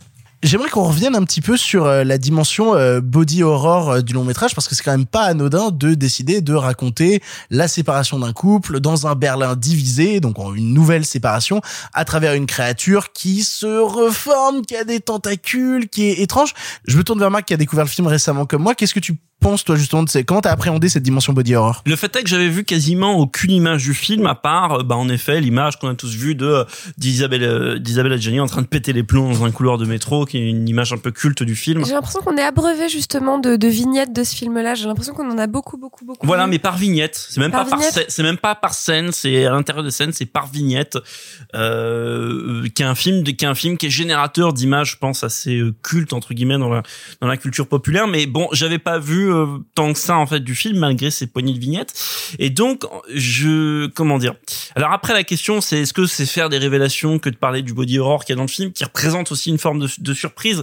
Après, sans trop en dire, néanmoins il y avait quand même cette piste assez incroyable qui est l'affiche du film, qui révèle énormément ce qui va devenir, ce que le film va accoucher. Le film s'appelle Possession, quand même. Et le film s'appelle Possession. Ouais, mais après, Possession, on pourrait penser à une dimension d'exorcisme. Moi, alors, je pensais le film par là. Ça pourrait même être un thriller psychologique. Je pourrais même, exactement. J'allais poursuivre cette... Plus jamais avec Gillo. En fait, c'est exactement ce que j'allais dire. Et pour poursuivre dans cette idée-là, moi, j'étais sur Possession en mode, c'est l'enfer de Clouseau, mais dans une autre version. Et le film commence d'ailleurs strictement comme ça. C'est-à-dire un type, donc, fou malade, Sam Neill, ultra violent, possessif, toxique, tout ce que vous voulez, à l'idée que Isabelle Adjani, elle fasse des trucs en général, quels qu'ils soient, que ce soit des trucs banals ou tromper son mec, on s'en fout. Et évidemment, tout le premier tiers du film va dans ce sens, avec des scènes très réaliste en fait, tout bêtement, sans aucune incursion fantastique, avec de la violence conjugale très franchement montrée, et mise en scène sans complaisance, sans fascination esthétique, sans ce qui pourrait apparaître, ça va être un peu glissant, mais sans ce qui pourrait apparaître comme problématique, en fait. Le film dit juste, voilà, c'est comme ça, je le montre, vous le prenez cru dans la gueule, c'est horrible, vous allez devoir composer avec ce personnage de Sam Neill qui est pathétique et horrible, et le film le montre très rapidement comme ça, et en même temps fascinant, magnétique, parce que alors à titre personnel, je trouve Sam Neill très beau, en fait, du coup, il se bonifie avec l'âge, vraiment. Je sais pas, parce que pour moi, il a une sorte de côté James Mason tordu, en fait, qui me plaît beaucoup. Il est fascinant dans le film. Ah, c'est drôle. Et t'as envie de se noyer, de noyer dedans, alors tu sais que c'est une sale merde, et il te donne envie de l'embrasser. Il a quelque chose de vénéneux, il a quelque chose d'au-delà de la sale merde. Elle est très vénéneuse, elle est toxique, plus que elle c'est au-delà, parce qu'en plus elle dans le film elle est diaphane et tout machin. Sûr. Mais bon, elle est incroyable. Adjani est dingue dans le film. Je pense qu'on a toujours, de toute façon, Sam Neill, je pense qu'aujourd'hui se fait un peu éclipser par la performance d'Adjani, et certainement à juste titre, parce que je vais vous laisser en parler d'Adjani, parce que, et encore, non, je vais dire un tout petit mot, après je te laisse parler, Sophie, parce que je sais que tu veux dire un truc. Moi, j'ai souvent eu du mal avec Adjani, vraiment. C'est pas une actrice que j'aime beaucoup, mais c'est peut-être pas une actrice dont j'ai vu les bons films aussi, et la voir là, dans ce film qui, donc, manifestement lui a procuré toutes les difficultés dans sa gestation. Et donc, ça se comprend, comme l'a dit Clara. C'est vrai que il fallait le faire. Et n'empêche que la petite Adjani de cette époque où elle fait ça, elle fait quelques années auparavant, elle fait le Nosferatu de Werner Herzog, elle fait Driver de Walter Hill. Bon, c'est plus tranquille à tourner, je pense, mais quand même, ça reste une chouette proposition. Je me suis dit, c'est quand même hyper intéressant, cette actrice qui représente très cette sorte de noblesse française, la parisienne, comme il faut. Ouais, voilà, ouais. Comme il faut. Elle, un peu comme Catherine Deneuve, elle est comme il faut, ouais. Sauf qu'elle, c'est une comme il faut, mais qui est un peu la sale gosse de la famille et qui va tourner dans les films de. Et je trouve ça absolument fascinant. Je voulais revenir sur Sam Neill parce qu'on parlait du body horror et il y a un truc qui m'a marqué. Bon, moi, je trouve que surtout au début du film, il a un côté inquiétant, un peu à la Nicholson dans Shining. Il y a un truc dans ses sourcils qui se passe, dans son regard très fixe. Dans vraiment, il y a une scène où ils sont tous les deux dans le lit et j'ai vraiment l'impression de voir Jack Nicholson parler froidement à Shelley Duvall dans Shining, c'est-à-dire cette emprise un peu machiavélique, et vraiment machiavélique dans le sens où c'est lui qui est possédé, quoi. Et en effet, avec le body horror, le premier truc qui m'a marqué, c'est que au début, on peut presque penser que c'est lui qui a une vraie forme de possession, et visuellement il a quelque chose au niveau de son teint qui est extrêmement cireux et où on a l'impression que il est à la fois possédé par quelque chose mais physiquement complètement désincarné, parce que même jusqu'à la carnation de sa peau a quelque chose d'un peu... Je pense que c'est voulu, je pense que c'est travaillé. Ah, je pense que c'est complètement travaillé, ouais, ouais. Mais comme on sait que le film tourne beaucoup autour d'Adjani et d'une figure un peu hystérique qui prend beaucoup de place, beaucoup d'ampleur, alors que quand on regarde le début du film, on a l'impression que c'est lui le malin, c'est lui, et notamment ça se voit en termes de body horror qui n'est pas du tout dans l'excès mais dans une décarnation. On a l'impression qu'il est en cire et je trouve ça extrêmement intéressant. Et toi, quand on parlait de body horror, Possession, c'est l'occasion de rendre un petit peu justice aussi à un grand technicien, un grand artiste des effets spéciaux, Carlo Rambaldi. Absolument, mais parce qu'il faut savoir qu'à la base, ils vont voir Giger. Ils ont vu Alien avec la productrice. Et la productrice en a parlé sur scène de ça beaucoup. Voilà, ils sont allés à Gruyère. Ils vont voir Giger qui leur dit, moi je suis sous contrat, je peux pas vraiment vous faire la bête, mais bon, vous pourrez peut-être aller voir le type qui a fabriqué l'Alien, s'appelle Carlo Rambaldi. Alors j'ai des témoignages, il l'a vraiment dit comme ça. C'est vraiment insultant. Absolument. Mais donc ce que je veux dire, c'est que c'est Carlo Rambaldi qui fait et la créature et les tentacules et toutes ces saloperies squameuses qui sont dans le film. Mais c'est aussi l'occasion, voilà, de se rappeler que l'Alien, ça n'est pas que son design, que l'imagination qui en a été faite. Ce sont aussi des artistes et des techniciens qui ont dû le transformer en une réalité matérielle et physique. Carlo Rambaldi en l'état, et qui a donc également travaillé sur Possession et qui fait un travail incroyable, parce que les scènes, notamment la fameuse scène dans le lit, c'est 3 jours de tournage, c'est rien pour arriver à ce résultat-là. Et pour le coup, Carlo Rambaldi... Tu veux dire que la pauvre Adjani, elle passe 3 jours à haleter sous ce tas la pauvre. Alors, pour le coup, je m'étonne qu'elle aille pas bien. Comme quoi, des fois, quand c'est plus court, c'est bien. Chacun son kink. pour le coup, ce qu'il faut savoir, c'est que Carlo Rambaldi, il a fait d'autres trucs aussi dans sa carrière, notamment c'est lui qui s'est occupé des extraterrestres. Non, pas du tout. Non, à 0%. Il a fait les extraterrestres de Rencontre du Troisième Type, où on lui doit notamment E.T. Donc passer de E.T. à la créature de Possession, c'est quand même un sacré délire. Et ce qu'il faut savoir, j'ai lu ça sur internet aussi, la créature ne plaisait pas à Zulowski. C'est exactement ce que j'allais dire. Je te laisse, vas-y. Non, mais c'est que la productrice nous racontait ça, qu'ils attendaient vraiment à avoir du Giger, donc du coup quelque chose de vraiment presque plus métallique. Enfin, ils attendaient autre chose, et que du coup c'est pour ça qu'il y a pas mal de scènes de créatures qui sont très sombres, qu'ils ont sous-exposées exprès parce qu'ils étaient pas contents du design et que ça leur a coûté extrêmement cher et qu'ils étaient extrêmement déçus. 180 000 $. C'est un film avec des sous? Oh, un peu, oui. Ouais. Bah, oui, non. Avec des grands angles, déjà, ça c'est sûr. C'est pas un film qui coûte cher, mais c'est pas un film sous-financé. C'est pas un film, et puis c'est un film qui s'inclut quand, à la fin, ce qui est intéressant, c'est que c'est un film qui arrive dans la dernière ligne droite de la grande époque des coproductions européennes, où on coproduisait beaucoup avec la France, l'Allemagne, surtout France, Allemagne, Italie, c'était les 3 plus gros pays coproducteurs. Et ce qui permettait aussi d'avoir cette porosité des castings et des techniciens, de pouvoir avoir, et donc qui a permis des films merveilleux, de pouvoir avoir des acteurs français qui tournent avec des acteurs anglophones, qui tournent, et qui avec des techniciens italiens, etc., et un chef-op français, enfin bref, et le film s'inclut totalement dedans, quoi. Il y a ces conglomérats-là qui sont en train de se recréer un peu en télé, notamment, tu vois, sur The Young Pope, qui était une copro BBC Canal et... Non, ou genre BBC Canal et Sky, ou enfin, tu vois, bref, je dis sûrement des conneries, mais... C'est pareil pour 000, la série de Canal, qui est aussi une copro européenne. Absolument, et donc j'ai l'impression que cette dynamique-là de la collaboration des grosses puissances européennes se recrée sur la télé un peu. Mais pour le coup, je vais te redonner la parole, Clara, parce que tu parlais de la séparation, du mur de Berlin, tu parlais de ce genre de choses-là. Moi, j'ai été étonné aussi de voir le nombre de couches de lecture qu'il y a dans le film, hein, parce qu'il y en a une chier. Et notamment, il y a un truc qui m'a à mort intrigué dans le film, c'est quel métier il fait, Sam Neill. C'est vraiment, il y a vraiment un truc. Il est pas genre agent secret, un truc comme ça. Bah, ouais, peut-être. Et en même temps, on sait pas trop. Et en même temps, vu qu'on est dans le contexte du mur de Berlin, est-ce que il passe de l'autre côté du mur? Est-ce qu'il fait des trucs comme ça? Au final, ça raconte quelque chose de politique à mort, mine de rien. Il y a pour préparer un peu l'émission, pour en discuter avec vous, en fait, je voulais retrouver les fameuses citations de Boukriev dont je vous ai parlé tout à l'heure. Donc, j'ai cherché un peu des commentaires sur le film faits par des grands réalisateurs.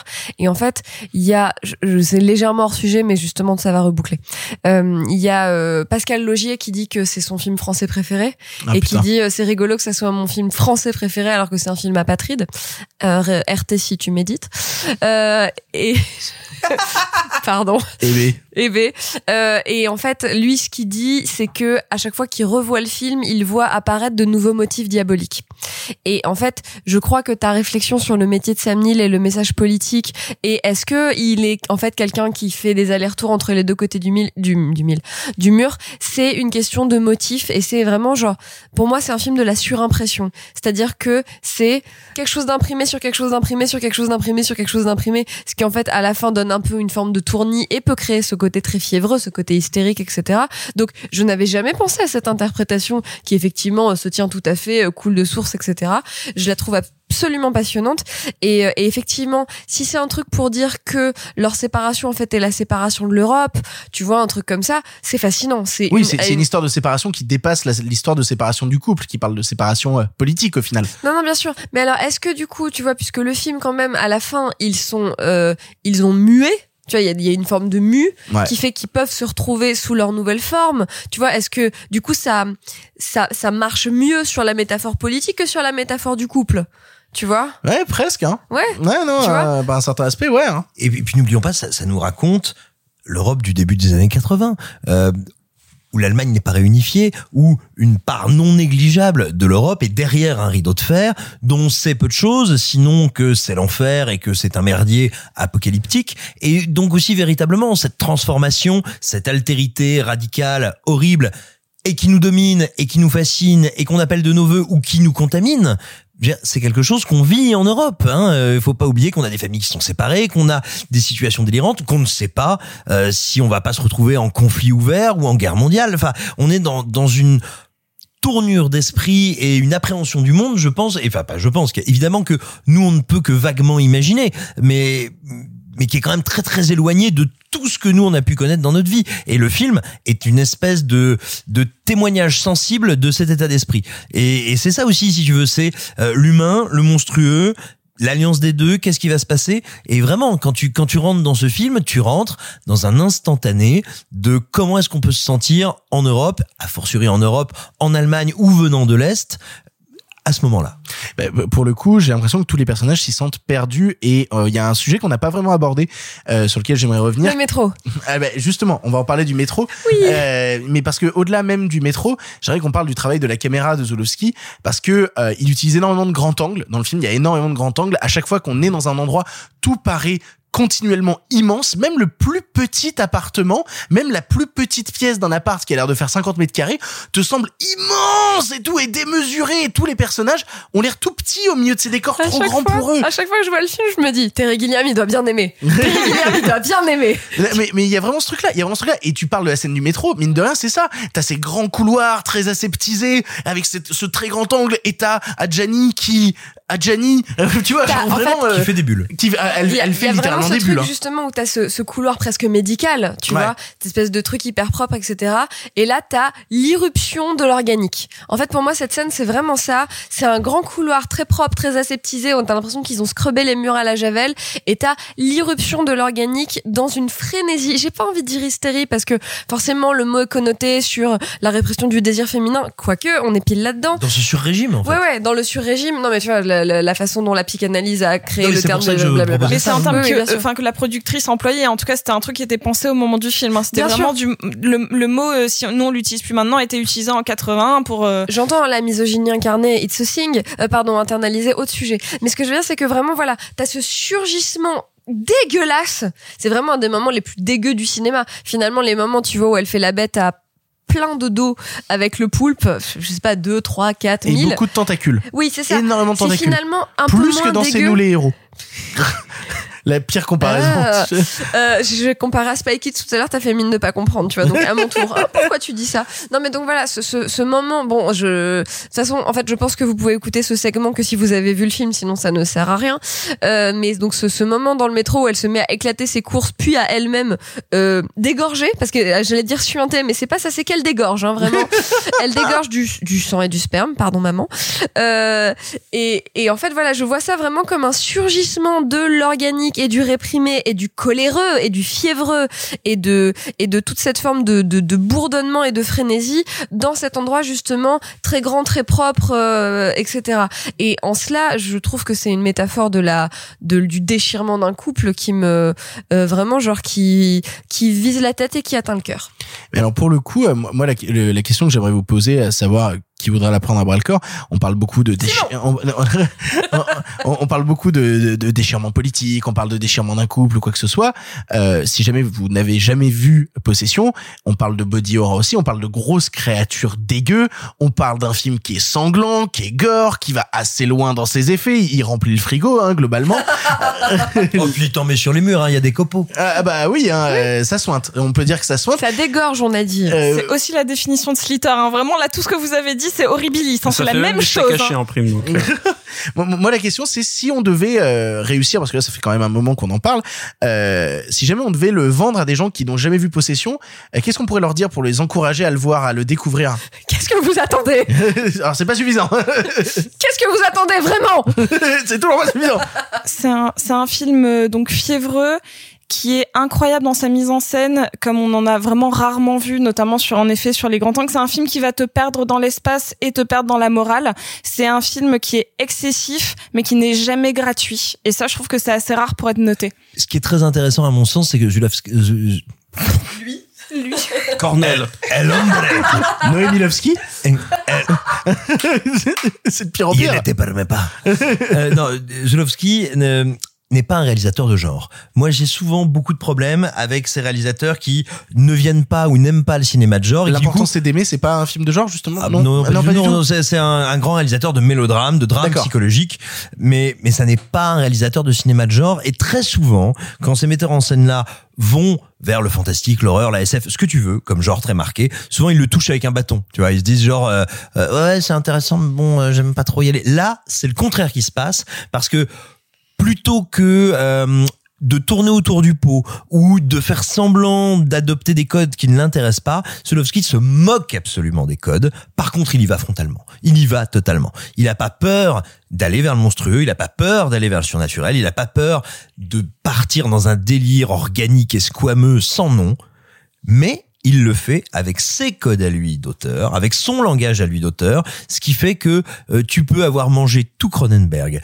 tu peux avoir vu tous les catégories 3 chinois de ta vie, tu n'as aucune idée du terrain sur lequel il va t'emmener et rien ne peut te préparer à ça, parce que c'est quelqu'un qui n'aime pas particulièrement le cinéma d'horreur, qui n'a pas de familiarité plus prononcée avec le cinéma d'horreur qu'un autre genre, mais qui va y aller parce que, à cet instant T, il veut raconter cette histoire, il veut la raconter comme ça, et en gros, il va te faire, j'ai envie de te dire, un drame bergmanien avec des gros tentacules qui te mettent des jets sur les rideaux, et tu ne sais pas ce qui t'attend.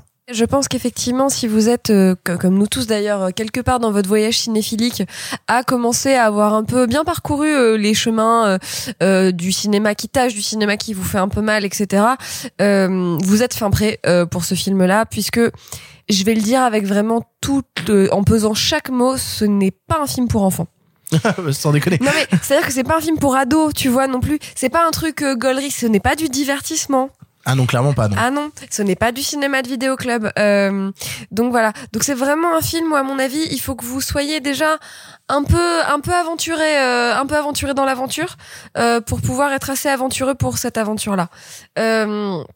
Donc voilà, c'est majeur. Ça va vraiment vous faire grandir en tant que cinéphile et en tant que personne. Mais par contre, allez-y un peu accroché. What is it?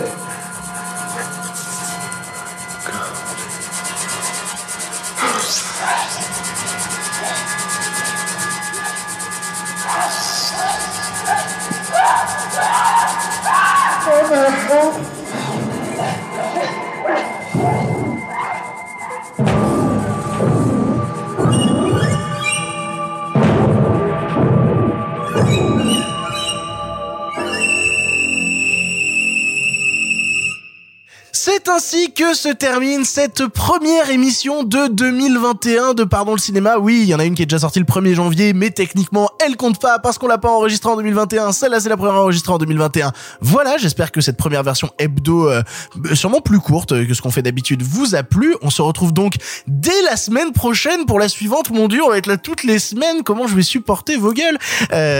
Ils me regardent tous avec énormément d'amour.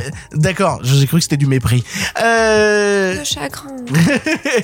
Merci beaucoup Clara. Merci Victor. Merci beaucoup Simon. De acuerdo. Merci beaucoup Sophie. Et bonne année encore. Merci beaucoup Marc. Merci beaucoup Victor. C'était une bonne semaine avec des bonnes sorties. C'était donc ça, le mépris. Godard. Exactement. Grodard. Nous vous rappelons que si vous voulez soutenir l'émission, elle est à la boutique Pardon le Cinéma, dont le lien est disponible en description de ce podcast, mais aussi sur notre compte Twitter. Vous pouvez suivre le compte Twitter, vous pouvez en parler à vos copains, vous pouvez aller sur iTunes, le noter. On a lu les reviews de plein de pays, notamment les reviews en Suisse, notamment les reviews en Belgique. On sait qu'on a été premier sur la critique ciné en Côte d'Ivoire. Je sais pas ce qui s'est passé. S'il y a des gens qui nous écoutent depuis la Côte d'Ivoire, des bisous, salut à vous. Manifestement oui. C'est possible du coup, donc bonjour. Manifestez-vous. Enchanté. On se retrouve donc la semaine prochaine pour une nouvelle émission. À très vite. Salut les copains. Arrêtez, Jean, c'est fini. Remboursez nos invitations. Remboursez nos invitations. Qu'allons-nous faire par Osiris? Mais il se débrouille. Une relève toutes les 2 semaines, il me faut pas 2 quand même. Le cinéma fait de toi un bon gamin. Et que c'est quoi? Maintenant c'est fini, va falloir rentrer. Je vais aller me faire une toile. Ok, amusez-vous bien tous les 2. Bon, ça j'y compte. Bonne soirée. Merci. Have a great evening.